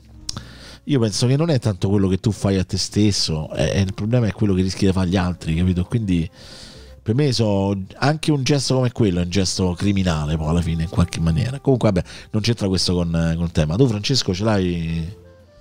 Sì, c'era uno piccolo, più che altro un aneddoto familiare, invece pure un'altra cosa che proprio è successo qualche mese fa. Vabbè, partiamo dall'aneddoto che una volta a pranzo, quando vivevo ancora con i miei, c'era mia madre che mentre cucinava sbatté la testa vicino alla cappa e disse se possa affogare chi mi vuole male, cioè che possa strozzarsi chi mi vuole male. Un secondo dopo mio padre mi stava mangiando no, vabbè. No. Questa no, dai, povero cribbio. No. Vabbè. Hai visto? Allora che mi vuole male, hai visto? Fu bellissimo. Beh, certo, a dubbio che me sarebbe venuto pure a me, in effetti, perché... Invece una cosa proprio di qualche mese fa, cioè io conosco molti tra infermieri, conosco un casino di sanitari, tra tutti questi sanitari conosco, cioè, c'è stata la mia amica che lavora proprio all'ospedale e diciamo che vive qui su e c'ha il fratello che ha rotto in culo, è tipo cagato sotto, cioè si caga il sotto per il fatto che comunque viene dall'ospedale, qua ci contagia tutti, queste cose qua, rompe un po' il cazzo questo proprio i genitori e tutti. E accadde una volta che tipo, cioè, lui fa tutto il preciso, lava le mani, fa questo, fa quell'altro, cioè fa tutto il preciso perché si caga proprio sotto di... sto fratello e sta amica mia, cioè, però lavorando in un RSA a contatto, era risultato che era stata a contatto, cioè a contatto una persona che era positiva, e allora per precauzione si è dovuto fare il tampone, è dovuto andare a casa. E mi ha detto che tipo quella sera tipo il fratello era fuori casa, era tipo corso che voleva chiamare tipo i guardie per farlo, cioè, no, per farlo andare via, tipo, cioè cazzo, è sangue del tuo sangue, porca puttana, e la famiglia e tutto, cioè sta mia amica quindi è dovuto stare tipo qui solo un mezzogiorno per precauzione, fin quando non è venuta a sapere del risultato. Il risultato è venuto a sapere il giorno dopo, ovviamente negativa. Il fatto sta che dopo una settimana arriva una notifica al fratello di sta mia amica che quella sera che era uscita era stato lui a contatto con una persona che poi è risultata positiva, si è fatto il test e è risultato lui positivo, quindi... Sì, ho capito. E qui un po' il karma, sì, in effetti. La sera stessa proprio in cui la mia amica aveva fatto il pazzo e sta cosa ci ha fatto ridere, noi tutto sommato ci abbiamo goduto di sta cosa, tutto sommato. Sì, che poi vabbè, il discorso del karma che ti si rivolta contro in qualche maniera, anche in maniera precisa, a volte, cioè vedi, alcune persone ti può anche dispiacere, perché comunque sì, magari tu vedi una certa determinata situazione, a volte invece dici vabbè, cioè cazzo, sei proprio cercata, perché oppure semplicemente ce ne di sopra, perché tanto... Sì, io non dico in che situazione, questo alla fine, cioè, è stato bene, cioè se è tutto risolto, tutta sta cosa, no, certo, poi, certo. Poi lui che si cagava sotto ha costretto all'isolamento tutti in casa per questo fatto che per fortuna tutto risolto, cioè tutto, cioè non è che è stato male, cose del genere, però per dittore che rompeva il cazzo. Guarda, io ho avuto uno zio, un parente, insomma, che già ho detto zio, già ho sbagliato, però vabbè, un parente che praticamente... Beh, era uno zio di quarto grado, via. Diciamo così, cioè, c'ho avuto questo parente che praticamente, cioè, diciamo, allora, sai quelle persone che comunque alla fine giudicano sempre, giudicano tutti, giudicano le situazioni sulla base di una presunta moralità, di una visione familiare, sai, che poi alla fine tu dici, oh, ma cioè, mica siamo le famiglie dell'Ottocento, capito? Cioè, nel senso, come se questa cosa nella nostra famiglia non sono mai successe, e poi mi è da ridere, no? Che poi di solito sono quelli, insomma, che magari le porcate l'hanno fatte a bizzeffe. E praticamente io avevo due cugini, questa era un po' una situazione un po' limite, un po' particolare, perché questi erano due cugini che per me erano entrambi cugini, però loro fra di loro non erano parenti, perché venivano da due ceppi familiari completamente diversi. Uno erano parenti di mia madre, uno erano parenti di mio padre. Questi due cugini comunque si conoscono, si innamorano e alla fine si sposano, no? E già sto parente nostro, ma questa cosa è immorale, la nostra famiglia, vabbè. E poi sai che poi io ho sempre pensato che tu, se sputi sempre in aria, prima o poi non c'è un cazzo da fare, te ricasca addosso, cioè nel senso è proprio, ti tiri la merda da solo, insomma, in qualche maniera. E vabbè, questi due cugini si sono sposati, sono stati insieme per un po' di anni, poi alla fine lei metteva le corna, lui la sgamata, vabbè, lui un pazzo scatenato, ha messo tipo i microchip, le microspie dentro il telefono, una cosa proprio... cioè nel senso, c'hai il sospetto, ok, affronta il problema e divorzi o fai quello che devi fare, insomma. Fortunatamente non ci hanno avuto figli e vabbè, comunque sono durati poco, comunque hanno divorziato. E sto zio, divorzio, che tradimento nella nostra famiglia, non c'è mai stato questa cosa immorale, proprio questo. E lì sempre a dire, comunque alla fine, cioè nel senso, ragazzi, continuate, avete questo atteggiamento, vedrete che chi sputa in aria. Ma c'è sempre avuto comunque questa parola per tutti, insomma, sempre per tutti, c'è sempre avuto, c'è sempre che ti guardava con questo sguardo tipo che poi alla fine tante volte la domanda è: ma chi cazzo sei? Cioè nel senso, non è che vieni, capito, da...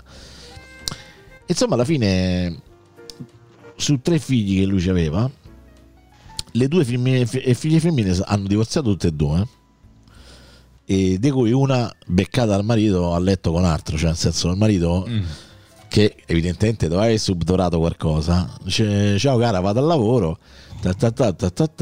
che sa, a un certo punto si è fatta venire qualcuno dentro casa e lui a un certo punto gli è rimboccato dentro casa e te l'ha pizziato proprio a letto. Casa. Tra l'altro lui era un cazzo d'avvocato di controcoglioni, cioè lei l'ha massacrata, cioè gli ha lasciato le mutande praticamente. Cioè, di solito, sai, succede il contrario, no? Nel senso, lui l'ha proprio massacrata, cioè non gli ha lasciato pietà. E lì, capito, non c'era più la nostra famiglia. Tra l'altro, entrambe divorziate, entrambe ovviamente con questioni di corna, perché di solito, insomma, è sempre quello, solo che una in senso passivo e una in senso negativo. La nostra famiglia, queste cose non sono mai successe, insomma, veramente, raga, io proprio mi dispiace dirlo, però ho proprio goduto, cioè nel senso, perché alla fine non c'è un cazzo da fare, cioè tu cerchi sempre di trovare comunque, come ti posso dire, cioè, questo approccio di dover guardare gli altri sempre con un filtro che è il tuo filtro, senza renderti conto che la vita è comunque fatta di tantissime variabili e alla fine te può succedere, cioè non c'è niente da fare, te può succedere. E questo infatti è quello che gli è successo. Devo dire la verità che lui infatti è proprio il karma, hai detto bene. Lui sta cosa la botta l'ha presa, lui è invecchiato tipo dei 10 anni nell'arco di un anno e mezzo, perché lui la botta l'ha presa proprio forte, cioè gli ha fatto proprio... Perché forse ci credeva a quello che diceva poi in realtà, capito? Ma secondo me più che ci credeva è che era come posso dire, sapeva che era una controreazione a quello che, al suo modo di essere, capito? Cioè era una figura di merda più che altro per lui, capito? Non era tanto se lui si preoccupava se moralmente era giusto o sbagliato, è che lui, dato che comunque aveva questo atteggiamento, sai, quelle persone proprio che so dritte sul modo che fanno, perché anche se poi si accorgono che è una stronzata quella che fanno, comunque loro devono proseguire per la loro strada.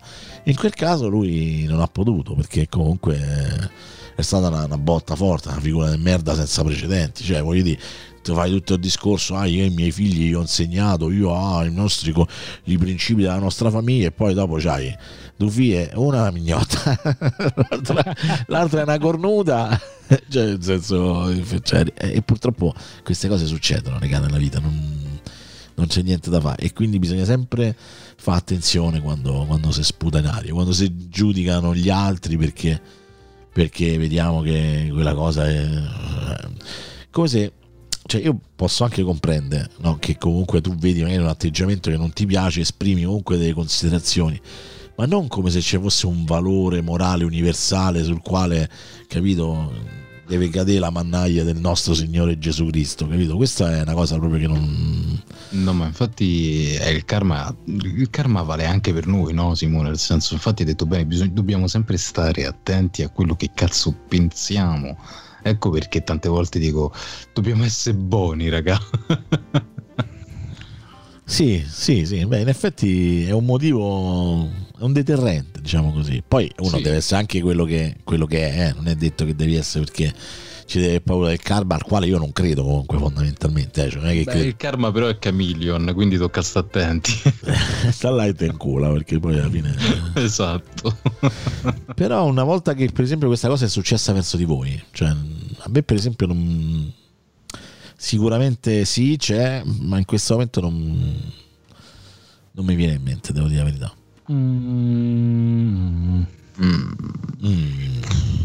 Cioè questa volta c'è il momento in cui il karma ha colpito noi chirurgicamente, sì. Ok, cioè. Oddio. Proviamo a me ancora sta colpendo, probabilmente. Sì, è un po' più complicata in effetti, perché cioè, forse perché non riusciamo a essere abbastanza obiettivi da riconoscere, da discernere un singolo episodio, cioè nel senso, perché sicuramente è successo, cioè. Ma è una stronzata sempre da ragazzini in realtà, ma mi pare che già lo raccontai che tipo andavo pazzo, ma sì, tanto noi giriamo sempre intorno alle stesse cose, andavo pazzo per sto latte a menta, cioè già preconfezionato regamente, e tipo c'era ma era tipo, facevo le elementari, e tipo quando lo aprì lo leccai tipo di fronte a mio fratello per evitare di farglielo bere, lo leccai proprio di fronte proprio all'apertura. Appena andai a versare era già tipo ricotti che era andato già male. Quello è stato instant karma per l'appunto. Esatto. Il karma ha colpito all'istante proprio. Esatto. Ah, che cosa stai facendo? Allora adesso ti colpisco. Mi dico, la protezione antinome di mio fratello. Ora metto la protezione anti. Andai a versare ricotta praticamente. Maronna. No, ma così pure a me, una stronzate così, per esempio sono molto schifiltoso, quindi da piccolo non ti facevo mai assaggiare nulla, e una volta io neanche adesso anche adesso sta sto mio amico, dammi un po' di gelato, no, va fanculo, pure non mi cade il gelato sul tavolo, e questo per cazzimma, la classica cazzimma che c'è da questa parte, lo prende con le mani e se lo mangia. No. Sì, hai capito? È stato coraggioso, sì. No, a me non riesco a, non mi viene in mente, ci devo pensare, poi magari. No, ma infatti anche a me non mi viene in mente. Se mi viene in mente lo ridico sicuramente la prossima puntata. Il karma secondo me a me sta colpendo ancora, nel senso che magari ho fatto tante di quelle bastardate da ragazzino che magari adesso mi sta colpendo, e magari le cose mi stanno andando male, magari è quello. Invece, ma a volte anche in senso positivo può colpire. Per esempio a me è venuta in mente questa cosa una volta che, ma è successo tipo l'anno scorso, avevo preso in prestito sto libro dalla biblioteca e me lo dimenticai nel treno, sto libro tipo porca puttana, ma che faccio? Vabbè, lo devo ricomprare tale e quale, e tipo la settimana dopo una mattina trovo €20 e il libro costava tipo €19 e qualcosa, e quindi lo ricomprai e lo restituì in biblioteca dicendo scusate che però l'ho ricomprato, no sì grazie gentilissimo eccetera eccetera, diciamo a me non so se chiamarlo karma da questo punto di vista, adesso, fatto che giusto quella ventena potevo fare lo stronzo e dire ma boh, ma cioè era capitato giusto al momento giusto, diciamo, che la ventena, diciamo così, 20 euro. Ma l'avevi trovata a terra? Non ho capito. A terra. Vabbè, ma tu devi capire se quella 20 euro è il karma che aveva colpito qualcun altro, oppure una brava persona che se li sta ancora gli astemando. Infatti. Per questo che il karma non esiste, perché il vantaggio tuo è come la legge in Italia, il karma, mettiamola così. Vantaggio tuo, rottura di palle qualcun altro. Ebbene, ok, no, cercavo di... Intanto salutiamo DJ Hawker di Revolve Radio che sta in chat, ci è venuto a salutare, lo ringraziamo, bella chiacchierata l'altro giorno che mi ha fatto riconsiderare molte cose, quindi inizieranno poi adesso dei forum di discussione all'interno della Runtime Radio in merito a varie cose che ho appreso, poi ho studiato anche un pochino, insomma, perché potrebbe anche esserci questa evoluzione di Runtime, chi lo sa, mo vediamo. E niente, vabbè, sul discorso del karma ho detto, riguardo a me purtroppo non riesco, c'è un... Guarda, il karma purtroppo mo in questa serata l'abbiamo inteso, vabbè, ne esiste, è tutto più che vabbè. Altro vabbè, poi faccio il mio discorso sul karma, in che senso esiste, tra virgolette. Il karma viene sempre inteso, l'abbiamo inteso come quella cosa negativa, in realtà è come l'ho fatto intendere io, pure è una cosa positiva, nel senso che sì, una certo. cosa bella e poi te ricapita. Sì, diciamo che in questo momento non mi viene niente simile a causa effetto sia in senso positivo che negativo nella mia vita, cioè ma non che non ci sia, ma in questo momento non riesco a scindere queste cose, quindi non riesco a trovare l'elemento, diciamo. Oppure, così perché noi andiamo trovando la situazione, giustamente abbiamo parlato della situazione eccezionale, strana, però banalmente il karma esiste nel momento in cui banalmente fai a brava persona, la persona prima o poi ti ringrazia in qualche modo, ti arrivi in modo che ti arriva qualcosa che di positivo. Fai lo stronzo e poi giustamente quella persona poi ti si ritorce quando succede qualcosa. Banalmente è questo, in modo reale, concreto, non nella cosa, nell'energia che poi dell'universo, sicuro, sì. Cioè, quindi banalmente noi stiamo cercando per forza il pelo, cioè la cosa. Vabbè, deve essere il caso eccezionale, perché poi queste piccole cose capitano. Guarda, io però proprio queste piccole cose, se impariamo a valorizzarle forse cambiamo un poco meglio, forse, ma è una mia idea piuttosto utopica. Guarda, io ti posso dire, per me ad esempio, io tante volte questa cosa del karma, no? Nel senso, io come ho detto prima non auguro la morte a nessuno, però tante volte auguro anche il bene, nel senso che comunque per esempio io mi ero perso il portafoglio in un centro commerciale e praticamente non sono più riuscito a trovarlo. Purtroppo dopo diciamo 1 o 2 giorni sono andato subito a rifarmi tutti i documenti e tutto. In questo portafoglio, cioè nel mio portafoglio c'erano 5 pezzi da 20 euro, quindi per un totale di una piotta, e in più c'era un crocifisso d'oro al quale tengo tanto, però il problema è che non potendo più indossare l'oro perché mi dà problemi, praticamente me lo tengo comunque nel portafoglio per tenermelo vicino.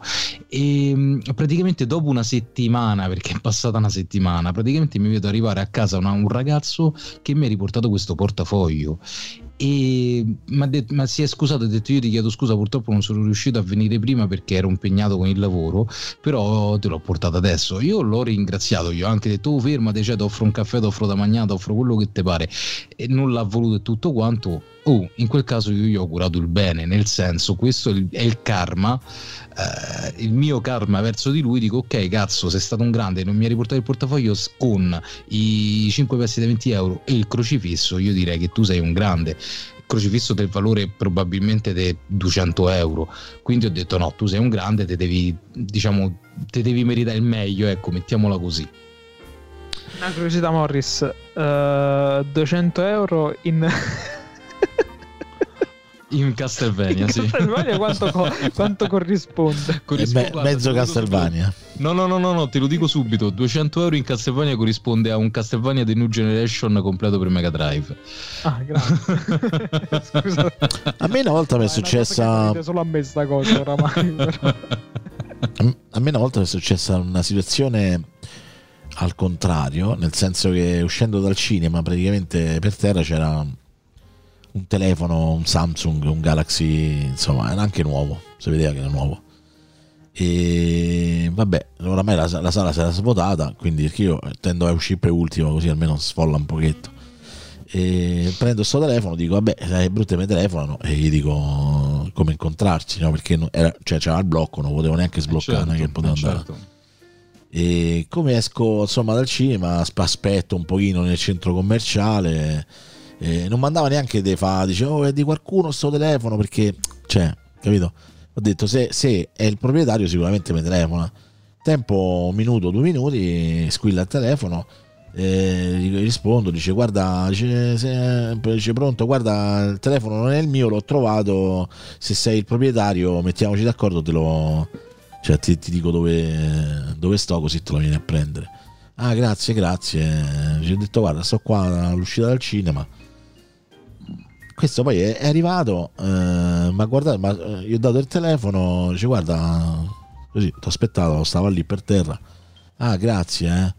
Si è preso tipo, ma ha strappato dalle mani come se gliel'avessi fregato io, capito? Cioè nel senso, ah beh no, lì sono rimasto un po' interdetto, perché in realtà l'avrei voluto mandare a fanculo, cioè gli avrei ripreso il telefono e gliel'avrei buttato per terra, cioè devo dire, perché vedi poi dopo no. E però poi alla fine non l'ho fatto, ho detto vabbè, ma anche sti cazzi, ma in altre condizioni l'avrei fatto. E quindi alla fine questa cosa del karma positivo e il karma negativo, boh, no, lascia il tempo e trova. Sì, esatto, cioè, senso... con le facce di cazzo lascia il tempo che trova, quello dipende sempre dalla persona. Sì, appunto, quindi non è una questione di karma, è una questione di gente, cioè nel senso sì, io sono d'accordo. E questa cosa sono persone con cui ti puoi comportare bene come vuoi, ma non... No, ma ha lasciato un po' specie, perché se me lo fregava, cioè, a parte vabbè che il telefono bloccato, però se vuoi, no?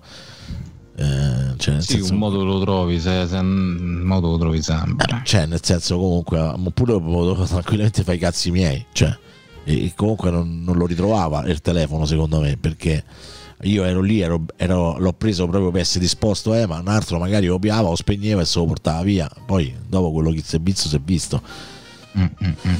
E quindi sta cosa mi ha fatto un po' così, cioè nel senso non c'è motivo alla fine, nel senso cioè, ho perso del tempo della mia vita, cioè alla fine per fare assolutamente un gesto. Però in senso assoluto hai fatto bene, perché questa no, ma ha fatto bene, questa è una cosa che io vado, cioè molti dicono no ma che cazzo me ne frega, allora tu non sai se quello che ha perso qualcosa è una faccia di cazzo, magari non trovare quella cosa non potevo saperlo, certo. Gli fai un danno incredibile, hai capito? Allora io non me la sentirei mai, cioè nel senso di appropriarmene. No, ma io non c'avevo proprio la mia intenzione nell'interesse, cioè io proprio l'ho preso proprio perché l'ho visto per terra, ho detto cioè se fosse lo potevo lasciare là, no? Lo potevo lasciare là, cioè capito? Sì. Chi se ne frega, cioè non t'ho fatto né un danno né t'ho fatto un bene, perché comunque non ho fatto niente, cioè non è dipeso da me. Nel momento in cui l'ho preso, so che questa cosa è importante, perché comunque anche se non c'era dentro chissà che cosa, comunque sicuramente un telefono a 600-700 euro, quindi alla fine comunque sì. Cioè, guarda che il danno per telefono più del valore veramente sono i dati, oramai sta tutto assolutamente. Te lo assicuro, perché per l'appunto mi sono perso un telefono un po' di tempo fa, tipo quant'è, 2 anni fa circa, e mi ero del culo per quello che c'era dentro, non per il telefono in sé, infatti. Vabbè, comunque questa cosa mi lasciò molto perplesso. Mi ha lasciato deluso, diciamo. Dai. Ma più che deluso, mi ha lasciato proprio interdetto, cioè, ma forse deluso da me, perché a quel punto avrei potuto sfasciare il telefono, cioè, però poi a quel punto sarei passato dall'altra parte, cioè, nel senso, ma tu hai fatto quello che dovevi fare. No, ma infatti non mi pento di quello che ho fatto. E se poi ti penti? Non mi pento di quello che ho fatto, però chiaramente... Ma ha fatto schifo il comportamento, capito? Certo, fa schifo il comportamento. Anche perché veramente non c'è nessun motivo, cioè, anche se tu ragioni, io capisco che tu lì per lì magari sei spaventato, che hai perso il telefono, sei preoccupato, Però cioè ti ho detto guarda sto qua, ti sto aspettando, cioè non è che ti ho detto ah no io sto scappando, vaffanculo, cioè capito, cioè? Ho detto oh, muovite, dai che c'ho da fare, no gli ho detto guarda sto qua, cioè sono stato proprio, ma poi che cazzo, cioè dopo mi viene da dire che cazzo mi ha fatto fa, cioè, ma anche se fosse, voglio dire, comunque è uno che ti sta facendo un piacere, anche se dice muoviti, no vabbè, ma magari c'è sta che dicevo oh, cazzo ok che mi sta a far piacere, però un po' di tatto insomma, no, sto ancora poi piangendo per la perdita dei porno sul telefono e tu giustamente mi vai a dire sbrigati, no però sbrigati che adesso puoi guardarli di nuovo. Certo. No, che poi dopo no, tra l'altro non mi ha detto niente, cioè io che te posso dire tranquillamente che il mio sentirmi responsabile di aver preso questo telefono mi ha portato a fare questa scelta di aspettare la telefonata, perché se no io prendevo, andavo alla cassa del cinema, io lo davo a loro, gli guardate, qualcuno si è perso qualcosa qua dentro, anche quello potresti potuto fare, e comunque cioè, me ne lavavo le mani, poi dopo era un problema loro, cioè nel senso capito, però no proprio, cioè nel senso mi sono voluto accertare che questo telefono tornasse nelle mani ma proprio per stare tranquillo proprio, cioè nel senso oramai l'ho preso, cioè nel senso capito. Vabbè, ma sei stato fin troppo signore Simone, niente, ma mi ha lasciato proprio, cioè, sono rimasto fermo così proprio tipo ma non è che perché poverino c'è rimasto, ma non ci sono rimasto male, proprio sono rimasto, dico mortacci tua, cioè aspettavi una reazione diversa da una persona è che dovevamo diventare amici, un gesto gentile, un sorriso, arrivederci, insomma, cioè, finisce là, insomma, capito? Invece, capito? Neanche un caffè, basta un... Scusami per il disturbo, grazie mille. Sì, no, grazie, me lo strappa dalle mani, cioè, poi si gira, cioè come se gli avevo rubato io il telefono, staci tua. E vabbè, guarda, io solo una domanda voglio farti, ma era un ragazzo su per giù di quanti anni? Era stato uno sì, era sicuramente più giovane di me, non so se... No, per capire magari se era sulla trentina o sulla ventina o sulla quindicina. No, sulla ventina no, era un po' più adulto okay, sì. Allora era proprio un coglione. Sì, era un coglione, sì, era un che coglione. Nel senso tante cose magari fa passare un pischelletto, un pompariolino vestito però... tutto preciso, tutto acchittatino, no? Ma mi fregava un cazzo, insomma. In effetti cioè, ma lo sarei anche dovuto aspettare, insomma, però il telefono io ti rispondo, sì guarda il telefono ce l'ho io, se ti aspetto qui, così te lo restituisco perché non sapevo dove, va bene sì arrivo, cioè capito, manco di, però l'avrei già dovuto capire, però dico vabbè insomma, vabbè niente, così questo è stato insomma, quindi però sta cosa del karma mi ha fatto venire in mente questo episodio che risale a 4-5 anni fa, ma comunque mi è rimasto impresso. È ancora fresco, diciamo. Sì, no, diciamo non ci ho più pensato, però ecco, siccome che stavo a scavare cercando sta cosa di una connessione causa-effetto, karma, roba del genere, non so perché poi alla fine invece è così, si è presentato questo ricordo che è connesso ma parzialmente al tema, no? Perché evidentemente poi alla fine ci sono rimasto, cioè nel senso comunque alla fine sì, è un sono rimasto come uno contrario. Sì, sono rimasto come uno stronzo, nel senso dico ma che davvero insomma, cioè. Questa è, però continua, non mi viene in mente un causa effetto, un karma chirurgico insomma preciso insomma su altre cose, insomma questo mi è venuto in mente perché sì, poi forse ci sono anche altri esempi di cose del genere, perché poi a me rarissimamente mi capita di trovare cose. Ecco, una volta per esempio stavo a prendere un cappuccino a Piazza Navona con una ragazza, e prendere un cappuccino a Piazza Navona significa una pizza con amici fondamentalmente, e quindi vabbè sti due cappuccini erano tipo 14 euro.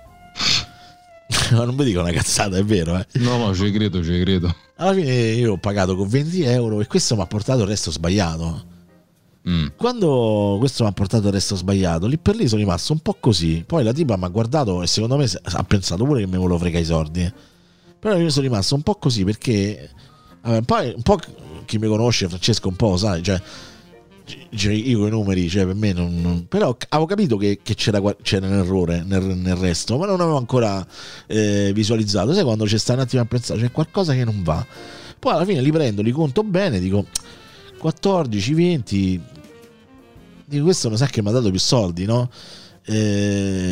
Allora faccio, guardo lei e dico, che faccio? Gli ridò, ma non perché non glieli volevo ridare, però insomma, che ne so, cioè nel senso, fa, dice, beh, non lo so, vedi, decidi tu, come se la provano. Io quando è venuto il ragazzo gli ho detto, guarda, secondo me resta sbagliato, gli ho detto, poi non lo so. Ah sì sì, questo boh, sarò io, perché poi ah sì sì, mi sembra dei soldi e se ne va.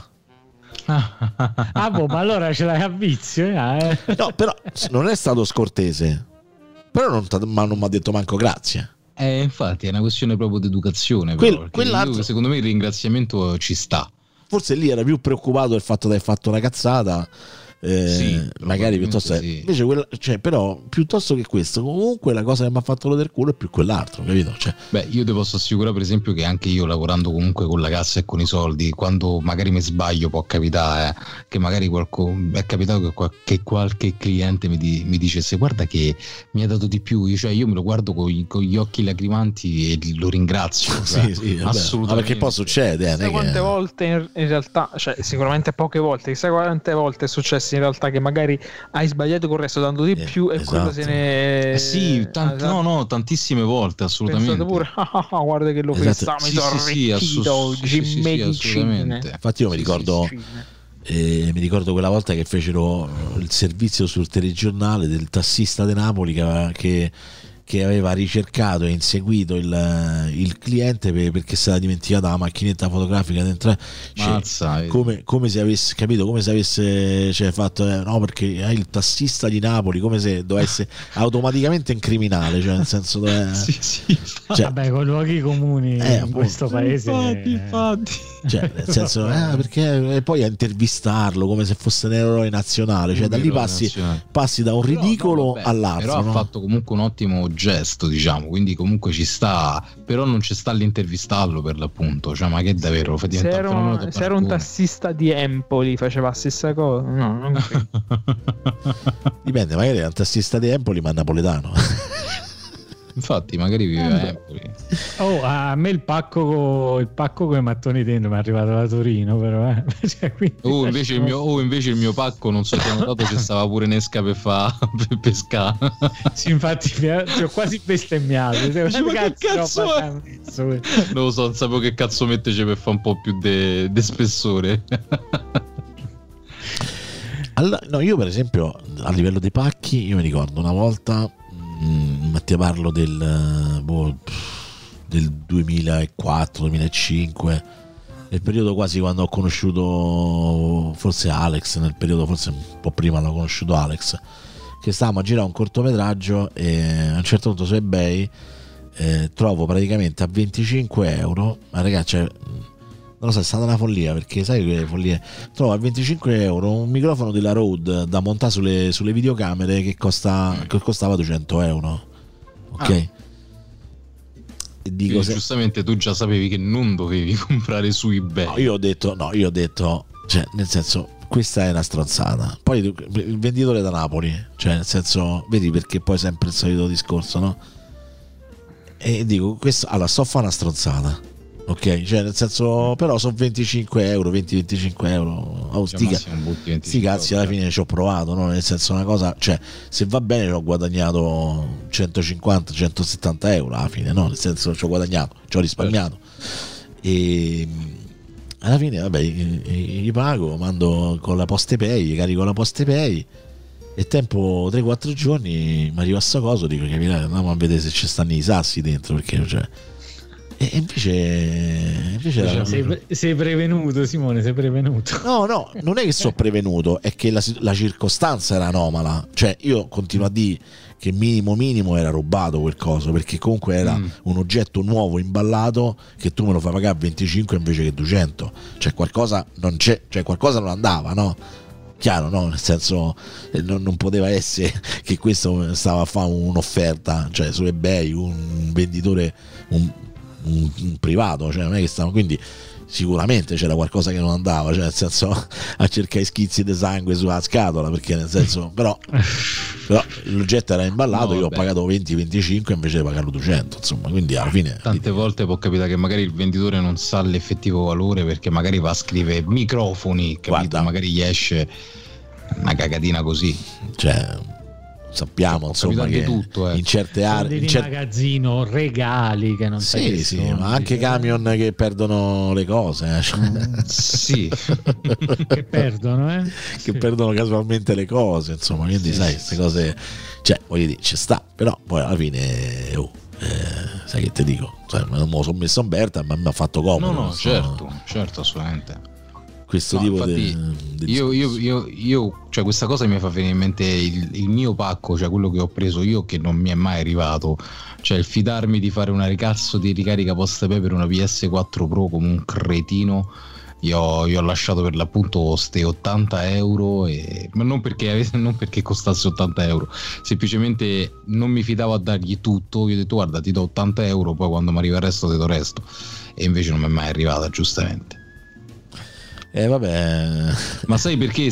Perché ero stato appena operato e questo qui diceva di essere di Roma. Io mi pare Genzano diceva. Io ho detto guarda, io mi sono appena operato, non posso muovermi con la macchina e te tocca spedì.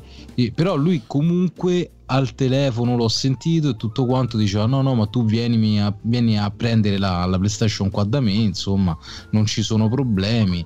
E invece col cazzo, cioè gli è nata di lusso a lui che io mi ero appena operato e non potevo fare. Io devo dire forse a livello di karma il fatto di avere comunque, quando c'erano delle cose ritrovate o restituite, comunque non avevo mai rubato, ecco questo non ho mai rubato, neanche quando si presentava la situazione, cioè nel senso, cioè raga questa è alla fine, ma che cazzo, cioè capito? Non avendolo mai fatto, secondo me ecco la restituzione del karma era il fatto che comunque non ho mai preso inculate nelle spedizioni, quindi nelle cose che ho acquistato. Io l'ho presa ma non ho mai inculato nessuno. Come funziona questa cosa? Allora, vedi, sta credito di karma, allora com'è il fatto? La legge è uguale per tutti.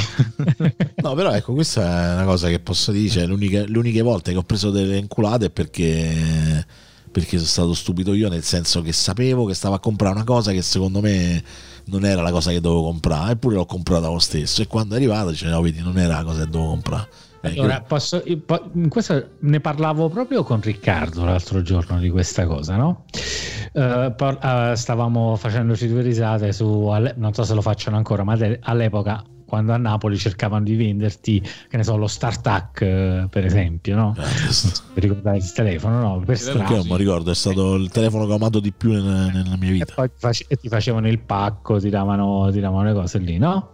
E diceva è peccato, però io poi ci sono andato ragionando mentre parlavo, è peccato fino a un certo punto, nel senso che tu sai che se quella cosa fosse vera, per darti quella cosa a quel prezzo, probabilmente è rubata, esatto. Tu dici vabbè ma non l'ho rubata io, comunque losca la cosa, certo, comunque fai non è, cioè a parte l'incauto acquisto legale stai facendo una cosa che moralmente non è proprio il massimo, no?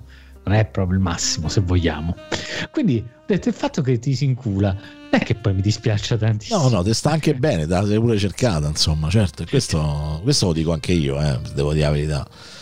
Però ecco, cioè nel senso, in linea massima alla fine, cioè, capita l'occasione e tu ci provi, no? Nel senso, cioè non è che me la vado a cercare, non è che vado al mercatino losco perché so che lì comunque alla fine si trova, cioè non vado a quel, però se io vedo un'offerta di una cosa che costa X e questo ma la vende Y, alla fine no sì capito? No, cioè, però ti stavo parlando del fatto specifico che quelle là, lo sai che fossero veri. Non è vero, perché là ti rifilano il mattone di sicuro, però se fossero veri sarebbero comunque... Sì, è come da Roma quando vai a Porta Portese a comprare i Ray-Ban a 10 euro, cioè o non so Ray-Ban o so rubate, insomma.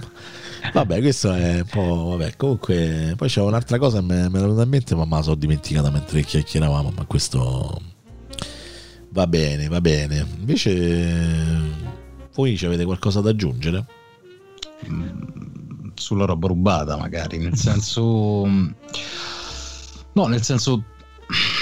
tante volte vedi, io vado per Porta Portese, no? E vado a vedere tante volte la parte delle cianfrusaglie, perché è una cosa che adoro. Cioè, a me piace vedere la roba vecchia, raga, piace vedere i vecchi telefoni, piace vedere le vecchie. No, sei gerontofilo. Gerontofilo. Addirittura.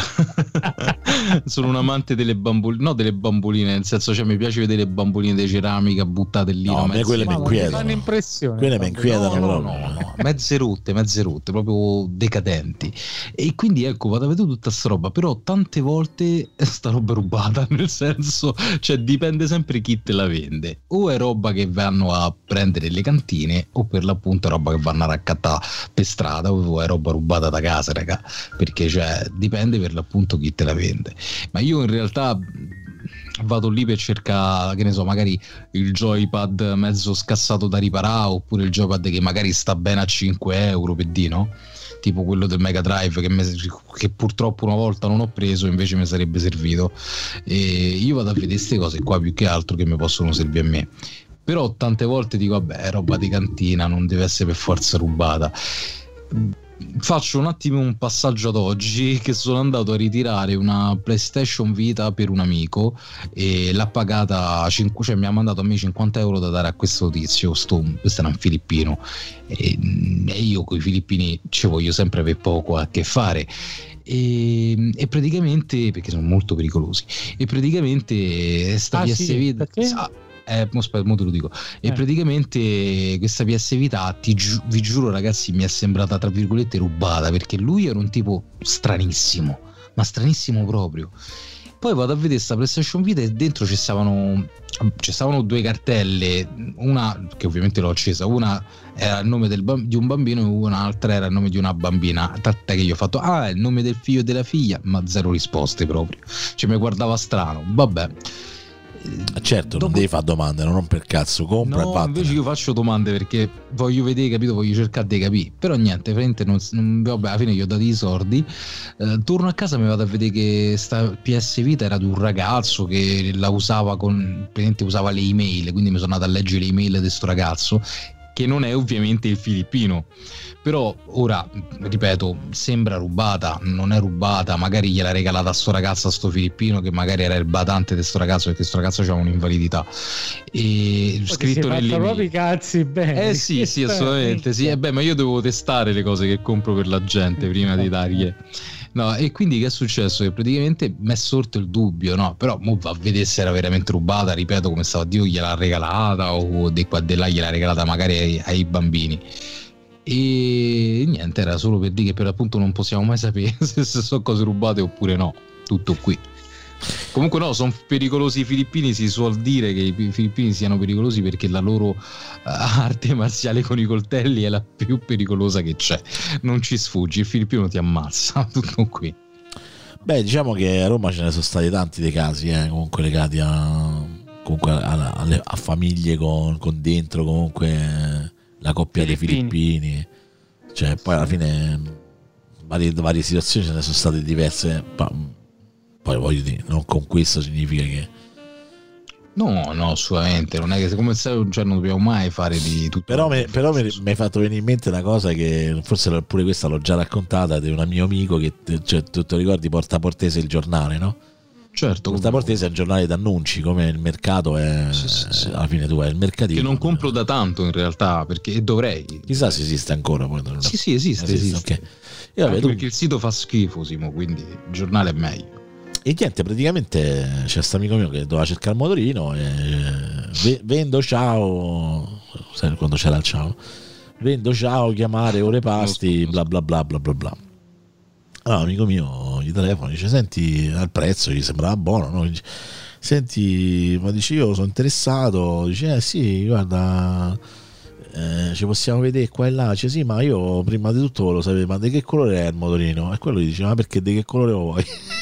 Ma che sai a dire? Mi stancherò mai di sentirla sta storia. Ti giuro, è una delle cose più belle che mi siano mai capitate, perché proprio cioè, con una naturalezza, no? Cioè, nel senso di che colore vuoi? Di che colore vuoi? Ci stanno problemi. Ma mica perché te lo verniciava, insomma, te lo andava a rimediare, insomma, diciamo così. Vabbè, ma in effetti si rubavano come il pane. Sì, voglia, infatti. Però questa è una cosa di quelle che mi ha sempre fatto veramente ridere, perché cioè, alla fine cioè, a me mi avrebbe spiazzato, insomma. Beh, è vero pure che anche lì, cioè, nel senso, Porta Portese insomma era proprio la patria, insomma, degli inculatori, insomma, cioè dei ricettatori, l'oro, le cose. Poi ci si vendeva veramente di tutto, veramente ci si trovava veramente di tutto, dalle offerte di lavoro quelle loschissime. È vero. Tra l'altro io una volta con un amico mio dice: vabbè, ma andiamo a guadagnare sti due soldi, cioè praticamente tu, c'era un tizio fa, dice, vendita cosmetici, insomma, vabbè, c'era anche quello che tu potevi guadagnare, no? Praticamente poi tu andavi al colloquio del lavoro, tra virgolette, dentro a un garage, c'era stava sto tizio con un banchetto e una valigetta, ma, dove praticamente dentro c'erano dei profumi che erano dei profumi tarocchi con i nomi tarocchi dei profumi, quelli ufficiali, insomma, quelli conosciuti, no? E quindi tipo Fahrenheit era Celsius, sì, non so, cose assurde che questi profumi che in teoria gli assomigliavano, ma manco gli assomigliavano, insomma. Mi ricordo. E tu praticamente dovevi comprare la valigetta, anche se non gli davi subito i soldi, li dovevi dare dopo, quando avevi finito il giro, e dovevi andare praticamente a vendere tutti questi profumi. E lui diceva: a me mi devi dare 100 euro, ok? Cioè, nel senso, tutto quello che ci guadagni, cioè non mi frega un cazzo a quanto li vendi i profumi, no? Cioè, tanto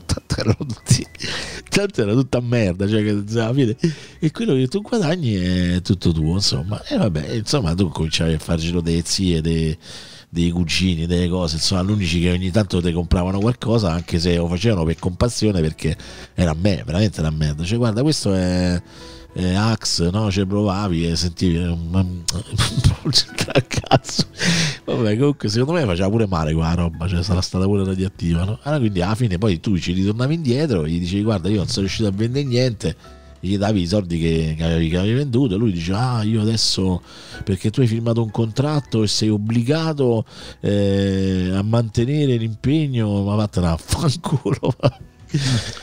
Ma lo sai che la cosa bella è che esiste ancora una cosa del genere, nel senso, esistono ancora sti profumi. Ovviamente la cosa è più legale adesso, però esistono ancora i profumi per l'appunto, e tu ti devi comprare il kit di profumi da far sentire alle altre persone, per poi andare a ordinare i profumi online. Sì, è una cosa simile, vabbè, però un po' più losca, no, illegale, no, tra virgolette, però. No, ma in realtà non era illegale neanche quella, però era proprio cioè sto tizio, capito, che ti si presentava con sta valigetta, e tu praticamente facendo sto contratto ti impegnavi cioè tu comunque, e se no loro ti perseguivano sul fatto che ma perseguisci quanto cazzo te pare per 100 euro, cioè tanto becca di sti 45 euro che sono riuscito a fare per puzza, e via, insomma. Vabbè, comunque vabbè, e c'erano un sacco di lavoretti sempre loschi così, insomma, quindi so se ecco un lavoretto losco che vi è capitato di fare perché vi serviva soldi, che ne so, avete risposto a qualche annuncio di questi tipi qua, insomma. No, mai niente lavori loschi, mai, no. Neanche di che colore ce l'hai il motorino. No, di che colore ce l'hai il motore? Questo è particolare. Beh, vabbè, veramente tanto di cappello. Francesco? No, neanche io, mi dispiace. Niente, non c'avete passato losco. No, ma se ce l'avessi non lo direi comunque. Vabbè, ma cioè, non losco che tu andavi a rubare, cioè, io dico, cioè, comunque anche queste situazioni che comunque un po' ti inculavano, no? Nel senso, tu andavi là, oddio, scusate, è molto radiofonico tutto questo. E te notte, giustamente, questo è segno. Allora c'ho un ultimo, che lavoro losco hai fatto? Francesco l'ha fatto il lavoro losco, lo faccio tuttora il lavoro losco. Allora ragazzi, siccome che ci sono rimasti solo 35 minuti di diretta, perché avendo fatto questa cosa del flusso continuo, in realtà poi alla fine siamo portati via 5 ore di diretta, vi faccio quest'ultima domanda che potrebbe essere più o meno semplice, poi dopo andiamo a salutare, perché vorrei sapere da voi quella cosa di voi che mette profondamente a disagio la gente. Oddio, questa è interessante, questa è molto introspettiva. Allora io ve lo dico, sono abbastanza convinto che la cosa che quasi sempre, cioè perlomeno da quando poi a un certo punto ho preso un atteggiamento di vita un po' particolare, è l'approccio diretto, cioè nel senso, allora qui c'è anche una radice, no? Nel senso che io, essendo stata sempre una persona un po' particolare, approcciavo le persone nuove con un atteggiamento molto brusco. Molto brusco, penso al termine appropriato, e questo era una sorta di barriera quasi, no? De protezione, perché è un po' come dire, se tu riesci a valicare questa barriera vuol dire che sei interessato, comunque sei curioso, sei interessato, hai la forza per affrontare magari una conoscenza, no? Con me, e generalmente questo atteggiamento brusco iniziale si basava proprio su una conversazione diretta, cioè io dico sempre le cose come le vedo, dico sempre le cose come più o meno, no? Poi insomma alla fine, ed è sempre stato quello che poi mi ha creato sempre un po' più problemi, no? Perché essendo leggermente meno diplomatico di altre persone, alla fine la gente tende, no, a magari a simpatizzare più con cose che ti stanno intorno piuttosto che con te direttamente, no? Un po' magari te riconoscono anche, però vedi lui, ecco, però ha sempre un palmo dal culo mio, come si dice, insomma. Ecco, questo è stato un po' la cosa che mette più a disagio, secondo me. Ma infatti è una cosa che non piace, è una cosa che a molti non piace, il fatto che uno sia pane, vino al vino. Non dico che uno debba essere necessariamente, che tu ci debba mettere per forza il tuo, però sai, se sei chiamato in causa o se si discorre, le cose sono così, e questo molte persone non lo accettano. Ma anche perché io tendo a pensare che le persone confondono l'atteggiamento diretto, anche schietto, con un sottofondo di volgarità, cioè nel senso che se ci fosse qualcosa di rozzo, di grezzo, no? in un comportamento del genere, come se uno dicendo la verità è come se dicesse le parolacce, ma fondamentalmente in realtà non so, Francesco.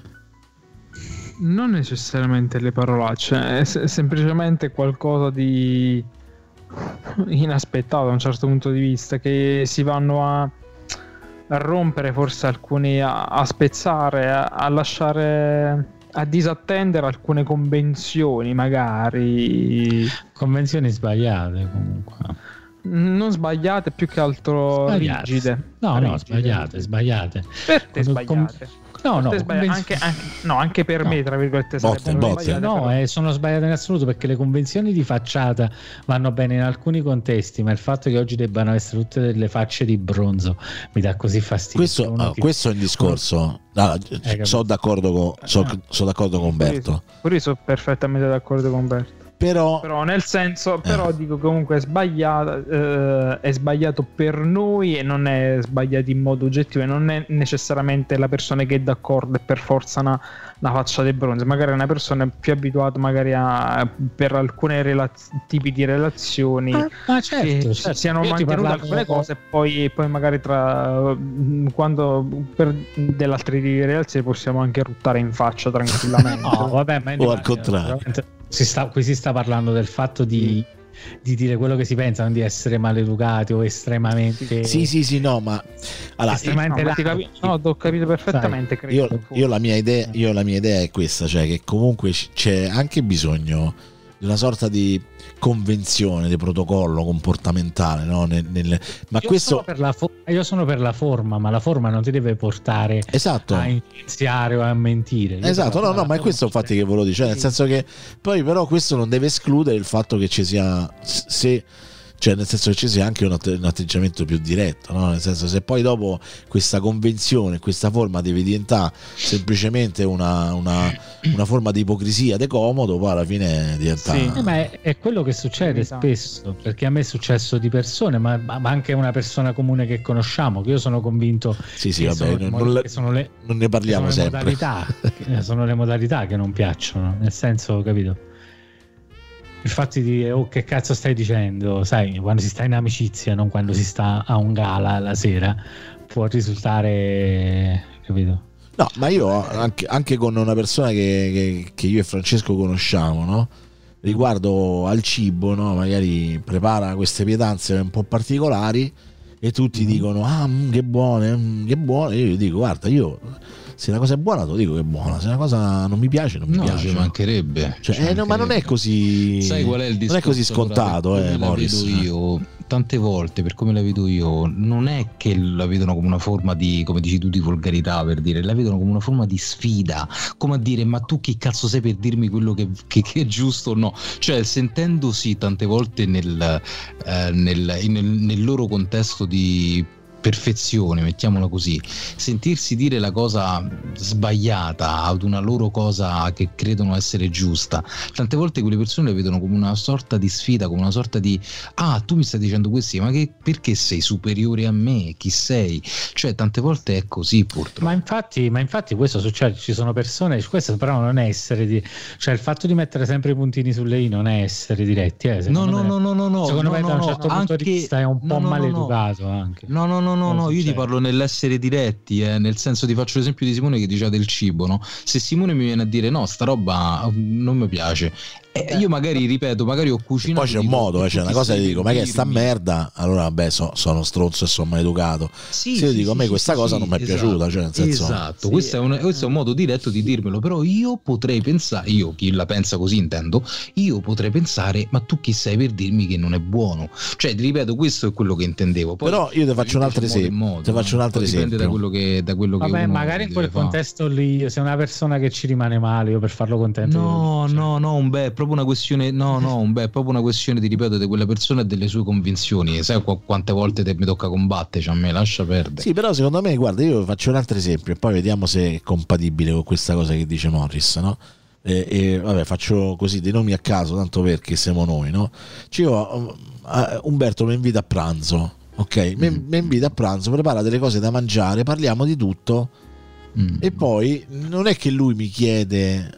non gliene frega un cazzo se se è buono o no, certo, no, di chiedermi se è buono o no. E quindi praticamente se io alla fine della cena a un certo punto si dico: però ammazza, quella pietanza in particolare veramente non è piaciuta, no? Se invece io vado a casa da Umberto e Umberto a metà della cena mi dice: ma ti piace questa cosa che ho preparato?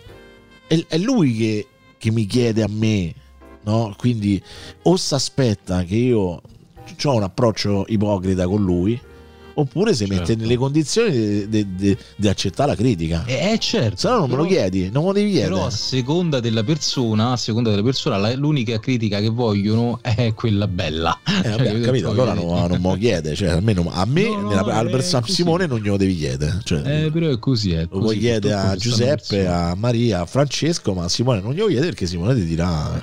Perché? Cioè, come andare a letto con una donna e dirgli com'è stato, lei ti dice stupendo, mentre poi in realtà gli ha fatto cagà. Ma magari l'ha fatto cagà a te, però cioè, perché poi questa cosa che noi ci dobbiamo avere l'ansia di sapere se loro che prima, sai quante volte mi è capitato, cioè, io spero che non me lo chieda, perché è stata l'esperienza più terribile della mia vita, cioè, nel senso sì, è vero, ma, è vero. Ma io invece se non necessario cerco comunque di non offendere, cioè, se vedo, cioè, capite, non ti parlo di questo tipo di schiettezza qui, però insomma io sono uno che se gli dici, cioè, se però poi parliamo di cose serie e qualcosa non va, io mi scaldo. No, ma sai che è un becco, Simone non è che lo fa per offendere. No, ma io anzi, io penso su questa cosa, poi vabbè, Francesco l'ha visto, penso, no? Mo adesso stiamo parlando della persona in particolare che conosciamo da poco e che ci sta simpatica e che ci ascolta anche, no?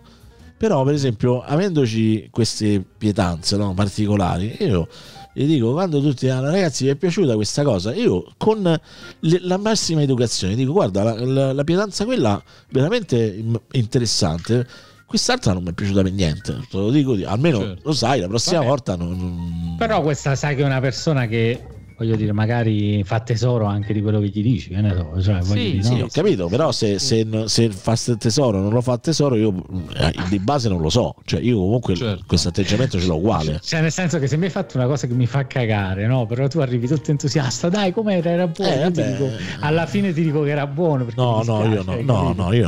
Simone dice quello che è, per quello dicevo tante volte purtroppo viene preso per persona sbagliata, ecco. Ho capito, ma non... Cioè, non è questo fino in fondo l'essere diretti, hai capito?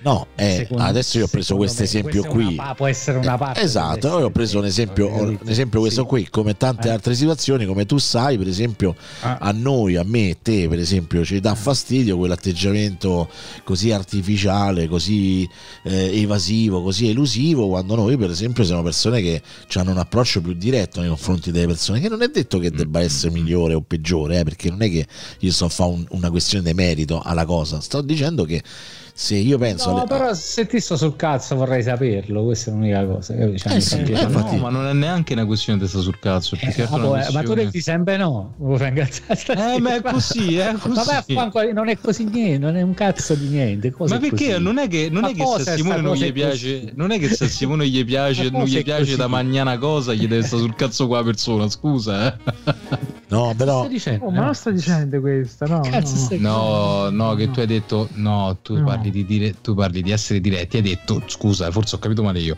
Tu parli di essere diretti, hai detto se io te sto sul cazzo preferisco saperlo, no? Sì, ma lui si riferiva a un'altra situazione, cioè nel senso, perché comunque a quello che dicevo io prima, cioè al fatto di conoscere persone che a volte sono talmente artificiali nel loro approccio che tu lo capisci dentro di te, o c'hai la sensazione dentro di te che quella persona ti vorrebbe evitare, però questa persona non te lo fa capire. Allora me lo perso sto pezzo, chiedo scusa ragazzi. No, tranquillo, non c'è mica. Chiedo Nuvenia, esatto. Io chiedo arteria. No, perché cioè io su questo Alberto ci capiamo, perché comunque sappiamo, cioè abbiamo anche un... Chi è Alberto? Sì, Alberto, oddio, non so perché Umberto lo chiamo Alberto, cioè ultimamente... non lo so neanche io. Ma a quest'ora però, solo a quest'ora... Come ti permetti? Esatto. Come l'amico di... Non lo fare mai più. No, vabbè, perché a quest'ora, perché è l'ora in cui si scappano queste cose, esatto. Cioè, comunque, noi abbiamo un elemento di riferimento che fa capire che su sta cosa noi intendiamo più o meno la stessa cosa. Poi è chiaro che anch'io cerco di essere, quando vedo una situazione magari c'è un certo tipo di sensibilità, roba del genere, cerco tendenzialmente di essere magari meno diretto, però diciamo che se devo pensare alla cosa che mette a disagio la gente del mio comportamento è questa qua, insomma, cioè, quindi, e quindi volevo sapere anche cosa pensate voi, qual è la cosa che mette a disagio gli altri. Vai. Vabbè, ma io mi sono messo in mezzo perché avrei detto la stessa cosa, capito? Quindi... Ma la puoi anche ridire, no? Magari facendo il tuo esempio. No, nel senso che io sono un po' riottoso, capito? No? Riottoso. È bello come termine. Infatti, secondo me è la rabbia giovanile di Nerone, lui c'è là. Quando Umberto... la rabbia giovanile. Sì, Nerone è la rabbia giovanile. Quando Umberto ci avrà un po' più di tempo, e non è questo il caso, no? Faremo un podcast che si chiamerà I Riottosi, mi piace, è bellissimo. Di chi si parla non fa niente, non è importante. Vaffanculo. Si parla dei vaffanculi tenuti dentro.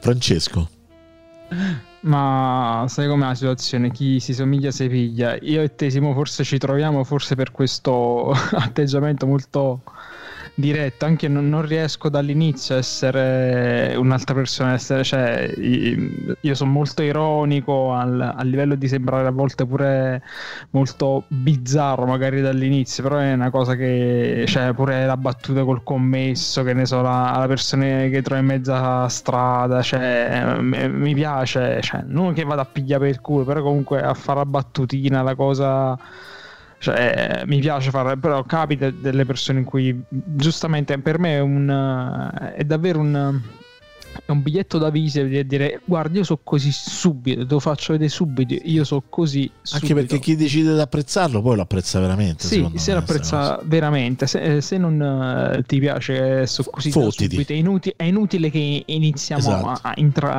entrare. Questo vale anche, poi, anche con le donne, vale, sì, quando prima o poi sì, lo so, l'ho notato, diciamo, perché a volte è successo di stare dei contesti in cui magari subito, cioè, in dei contesti in cui magari una persona, come diceva Simone, una persona spicca di più da un certo punto di vista perché ha un atteggiamento più consono, più tranquillo, proprio col passare del tempo la bilancia si sposta e quella persona si scopre per alcuni lati che all'inizio cercava di nascondere, che ho sempre fatto vedere di essere in un certo modo, e sono stato più che rivalutato e continuerò così nonostante tutto, pure nel mio essere non diretto, più che altro non è, per esempio, una cosa che fino a 10 anni fa forse mi capitava di fare, ma già noto negli ultimi 2 o 3 anni. Se uno mi dice, per esempio, a me piace Gigi D'Alessio, dritto, so cazzi tu, se no mi dice io non ho mai visto un film di Kubrick, non sto a dire wow, no, come non l'hai visto? No, ti devi dire cazzo, no, secondo me, dico al massimo, secondo me se ti interessa il cinema, la cosa, sei uno dei più grandi registi, cerca di vedere, no, uno se mi dice no, secondo me mi faccio le palle, dice vabbè, non li guardo, non sto a dire non capisce un cazzo, e neanche sto davvero a pensare vabbè che non capisce niente, neanche, cioè, pure a me mi capita, per esempio, che mi dicono, pure stasera mi hanno detto madonna, io non capisco niente di musica né niente, devo farmi una cultura, hanno detto ma non sei obbligata per forza a fare una cultura su questa cosa, se è una cosa che ti vuoi fare, bene, però non sentirlo come una mancanza, come un qualcosa. E se qualcuno inizia a dire no, non è fatta sta cosa, non ti permette, cioè, non permette di farti criticare, poi di sentirti una merda perché sta persona magari altezzosa ne sa più di sta roba qua, perché te magari ne sai più di altra roba che magari non ha il valore da chiacchiera come c'ha quell'altra persona, perché è più facile magari parlare, che ne so, di cinema, di teatro, di cose che cazzo ne so, di malattie, di malattie sessualmente trasmissibili, che te posso dire, però magari quello è un tipo di cultura che è comunque cioè, tu hai passato del tempo magari a studiare quella roba, quell'altra persona teneva un sacco di tempo a perdere e si è vista tutta la filmografia, che cazzo ne so, mo mi sfugge, ma diciamo quel regista giapponese che fa un film ogni 6 mesi, come cazzo si chiama là? Kitano, come cazzo? Takashi Miike? Takashi Miike, sì. È uno che ti parla tutta la filmografia e ti dice Takashi Miike, dovresti vederlo assolutamente. Va anche capito, sì. Quindi giustamente dici non è. No, per dirti, però, visto che comunque magari ha un modo, cioè, comunque ti riempi la bocca a dire Takashi Miike, certo, a fare l'intellettuale, certo. piuttosto che parlare che cazzo ne so, dei lactobacilli, non lo so, di cose che non. Però quello è un tipo di cultura che magari in queste situazioni ti capita. Ti serve sapere come funzionano le malattie infettive, queste cose qua. Magari Takashi Miike ti sciacqua la bocca, cioè ti fai un bidè per Takashi Miike. Dai, questo bidè. E ci tengo quei bidè. È importante. Mio padre li vendeva e mio fratello li vende, quindi. Ok. Vedi, il bidè è un timbro. Invece tu, Morris, la cosa che ti una civiltà evoluta, anche perché il bidet serve sempre dopo aver fatto la cacca. Sì, assolutamente. no, per me è difficile pensare a vivere senza il bidet. Quando vado all'estero forse è l'unica cosa che mi manca, cioè. Davvero? Io me lo porto da casa il bidet. Bidet portatile. Ma scusi, lei che cosa ha nello zaino? Il bidet. Bidet. Grande. Bidet, bidet. Ma io non lo so, nel senso, tante volte probabilmente non vengo capito. Però ecco, magari tante volte il mio essere, io fondamentalmente sono una persona buona, quindi tante volte magari vengo scambiato per un scassacazzi, per un precisino, però in realtà no, in realtà ecco, magari però il mio essere precisino, il mio voler mettere i puntini sull'I, magari a tanti dà fastidio questo. E che c'entra mettere i puntini sull'I con l'essere buono? No, che aspetta. Ecco, mo metti i puntini sull'I su sta cosa. Adesso entra. Puntini sulle Inception. No, nel senso che non lo faccio per non so come spiegarmi. Nel senso che non è che ti metto i puntini sulle I per dirti ehi stronzo, questa cosa non la devi fare così. Te lo dico magari per dire ehi amico, falla così che magari è meglio, capito che intendo? Anche per gentilezza, anche per gentilezza, bravo, presupponi che se dici tu falla così è sicuramente meglio. No, credimi, tante volte no. No, tante volte no, io te lo posso assicurare, anche al lavoro succede questa cosa, soprattutto. Io penso che a volte è un modo in cui uno si esprime che fa la differenza, cioè nel senso sì, probabilmente che uno magari dice con le buone intenzioni una cosa e gli altri le percepiscono come ma infatti quando ti parlavo prima, per me il modo è importante. Sì, ma quella è, su quello sono d'accordo al 1000%, cioè proprio, infatti secondo me è una cosa, cioè dicevo ti è piaciuta una merda, cioè, oppure comunque dici no vabbè ma questa cosa ti è piaciuta, io ti spiego comunque quelle che so magari poi no guarda è una merda, no guarda è una defecazione.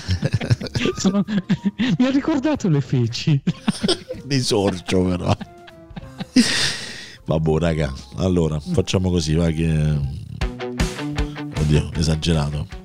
No, speravo fosse il jingle della puntata scorsa che io non c'ero, porca pupazza. Qual è il jingle della puntata scorsa? Ah, tra l'altro te lo sei dimenticato. Sì, penso. Qual è il jingle? Non lo so, continuo a dimenticare. Quello che metteva durante i nomi. Bravo. Ah, ok. Sì, ma era perché era Runtime di notte? Certo. Sì. Avevo fatto questa sperimentazione, ma non mi ricordo esatto, non mi ricordo su che trasmissione era. Pensate, figurate, a me sembrava OGM. No, OGM facciamo gli altri. Sì, ultimamente sì, dovevo un po' mollare, però me la vado a risentire perché mo mi è venuta la curiosità, capito? Dai, uno in meno di podcast, dai. Sì, uno in meno ce lo siamo trovati. Che è morto. Esatto. Bene ragazzi. Che peccato.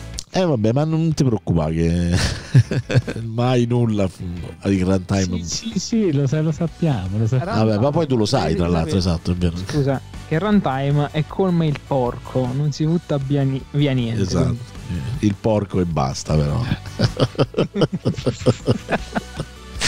Va bene ragazzi, allora vi ricordo domani alle 6, anzi domani stamattina alle 6 esce in podcast l'ultima puntata di Tecnopills di Alex Raccoglia, e alle 10 sono io live con Buongiorno un cazzo, che insomma è sempre un...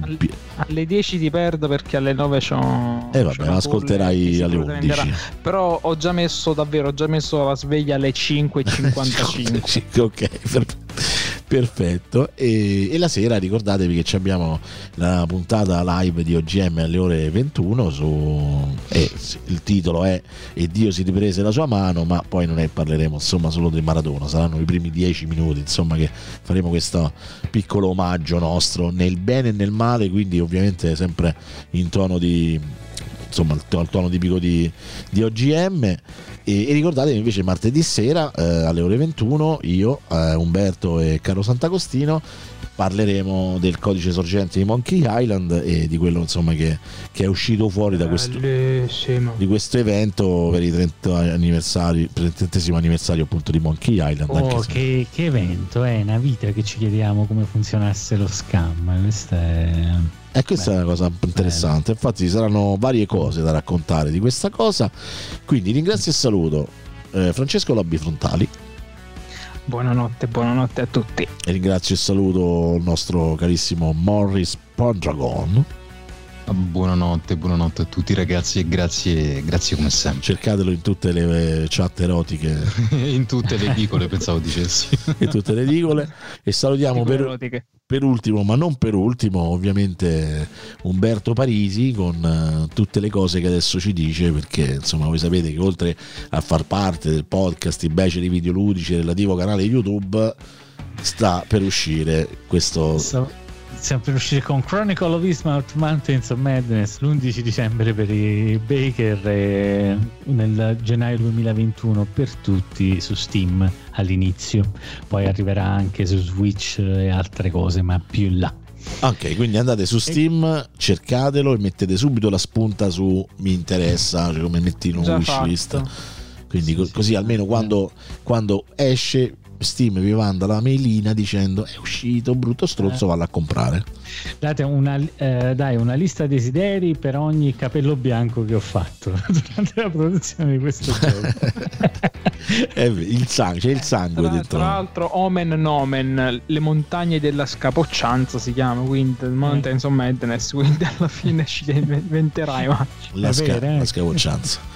Va bene ragazzi, buonanotte a tutti, io e voi ci sentiamo fra 1 minuto e mezzo sulla chat, aspettate un attimo, chiudo e arrivo. Buonanotte a tutti, ciao. Buonanotte. Notte.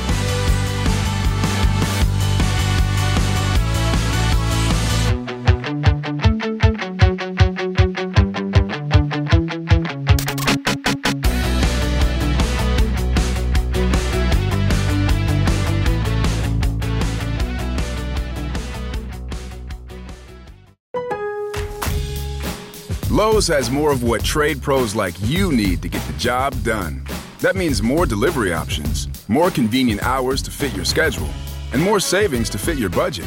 More of the brands you trust the most. More of everything you need, all in one place. That's why, in the past year, more electricians, landscapers, painters, plumbers, and other pros helped make Lowe's the new home for trade pros. U.S. only. Lowe's has more of what trade pros like you need to get the job done. That means more delivery options, more convenient hours to fit your schedule, and more savings to fit your budget. More of the brands you trust the most. More of everything you need, all in one place. That's why, in the past year, more electricians, landscapers, painters, plumbers, and other pros helped make Lowe's the new home for trade pros. U.S. only.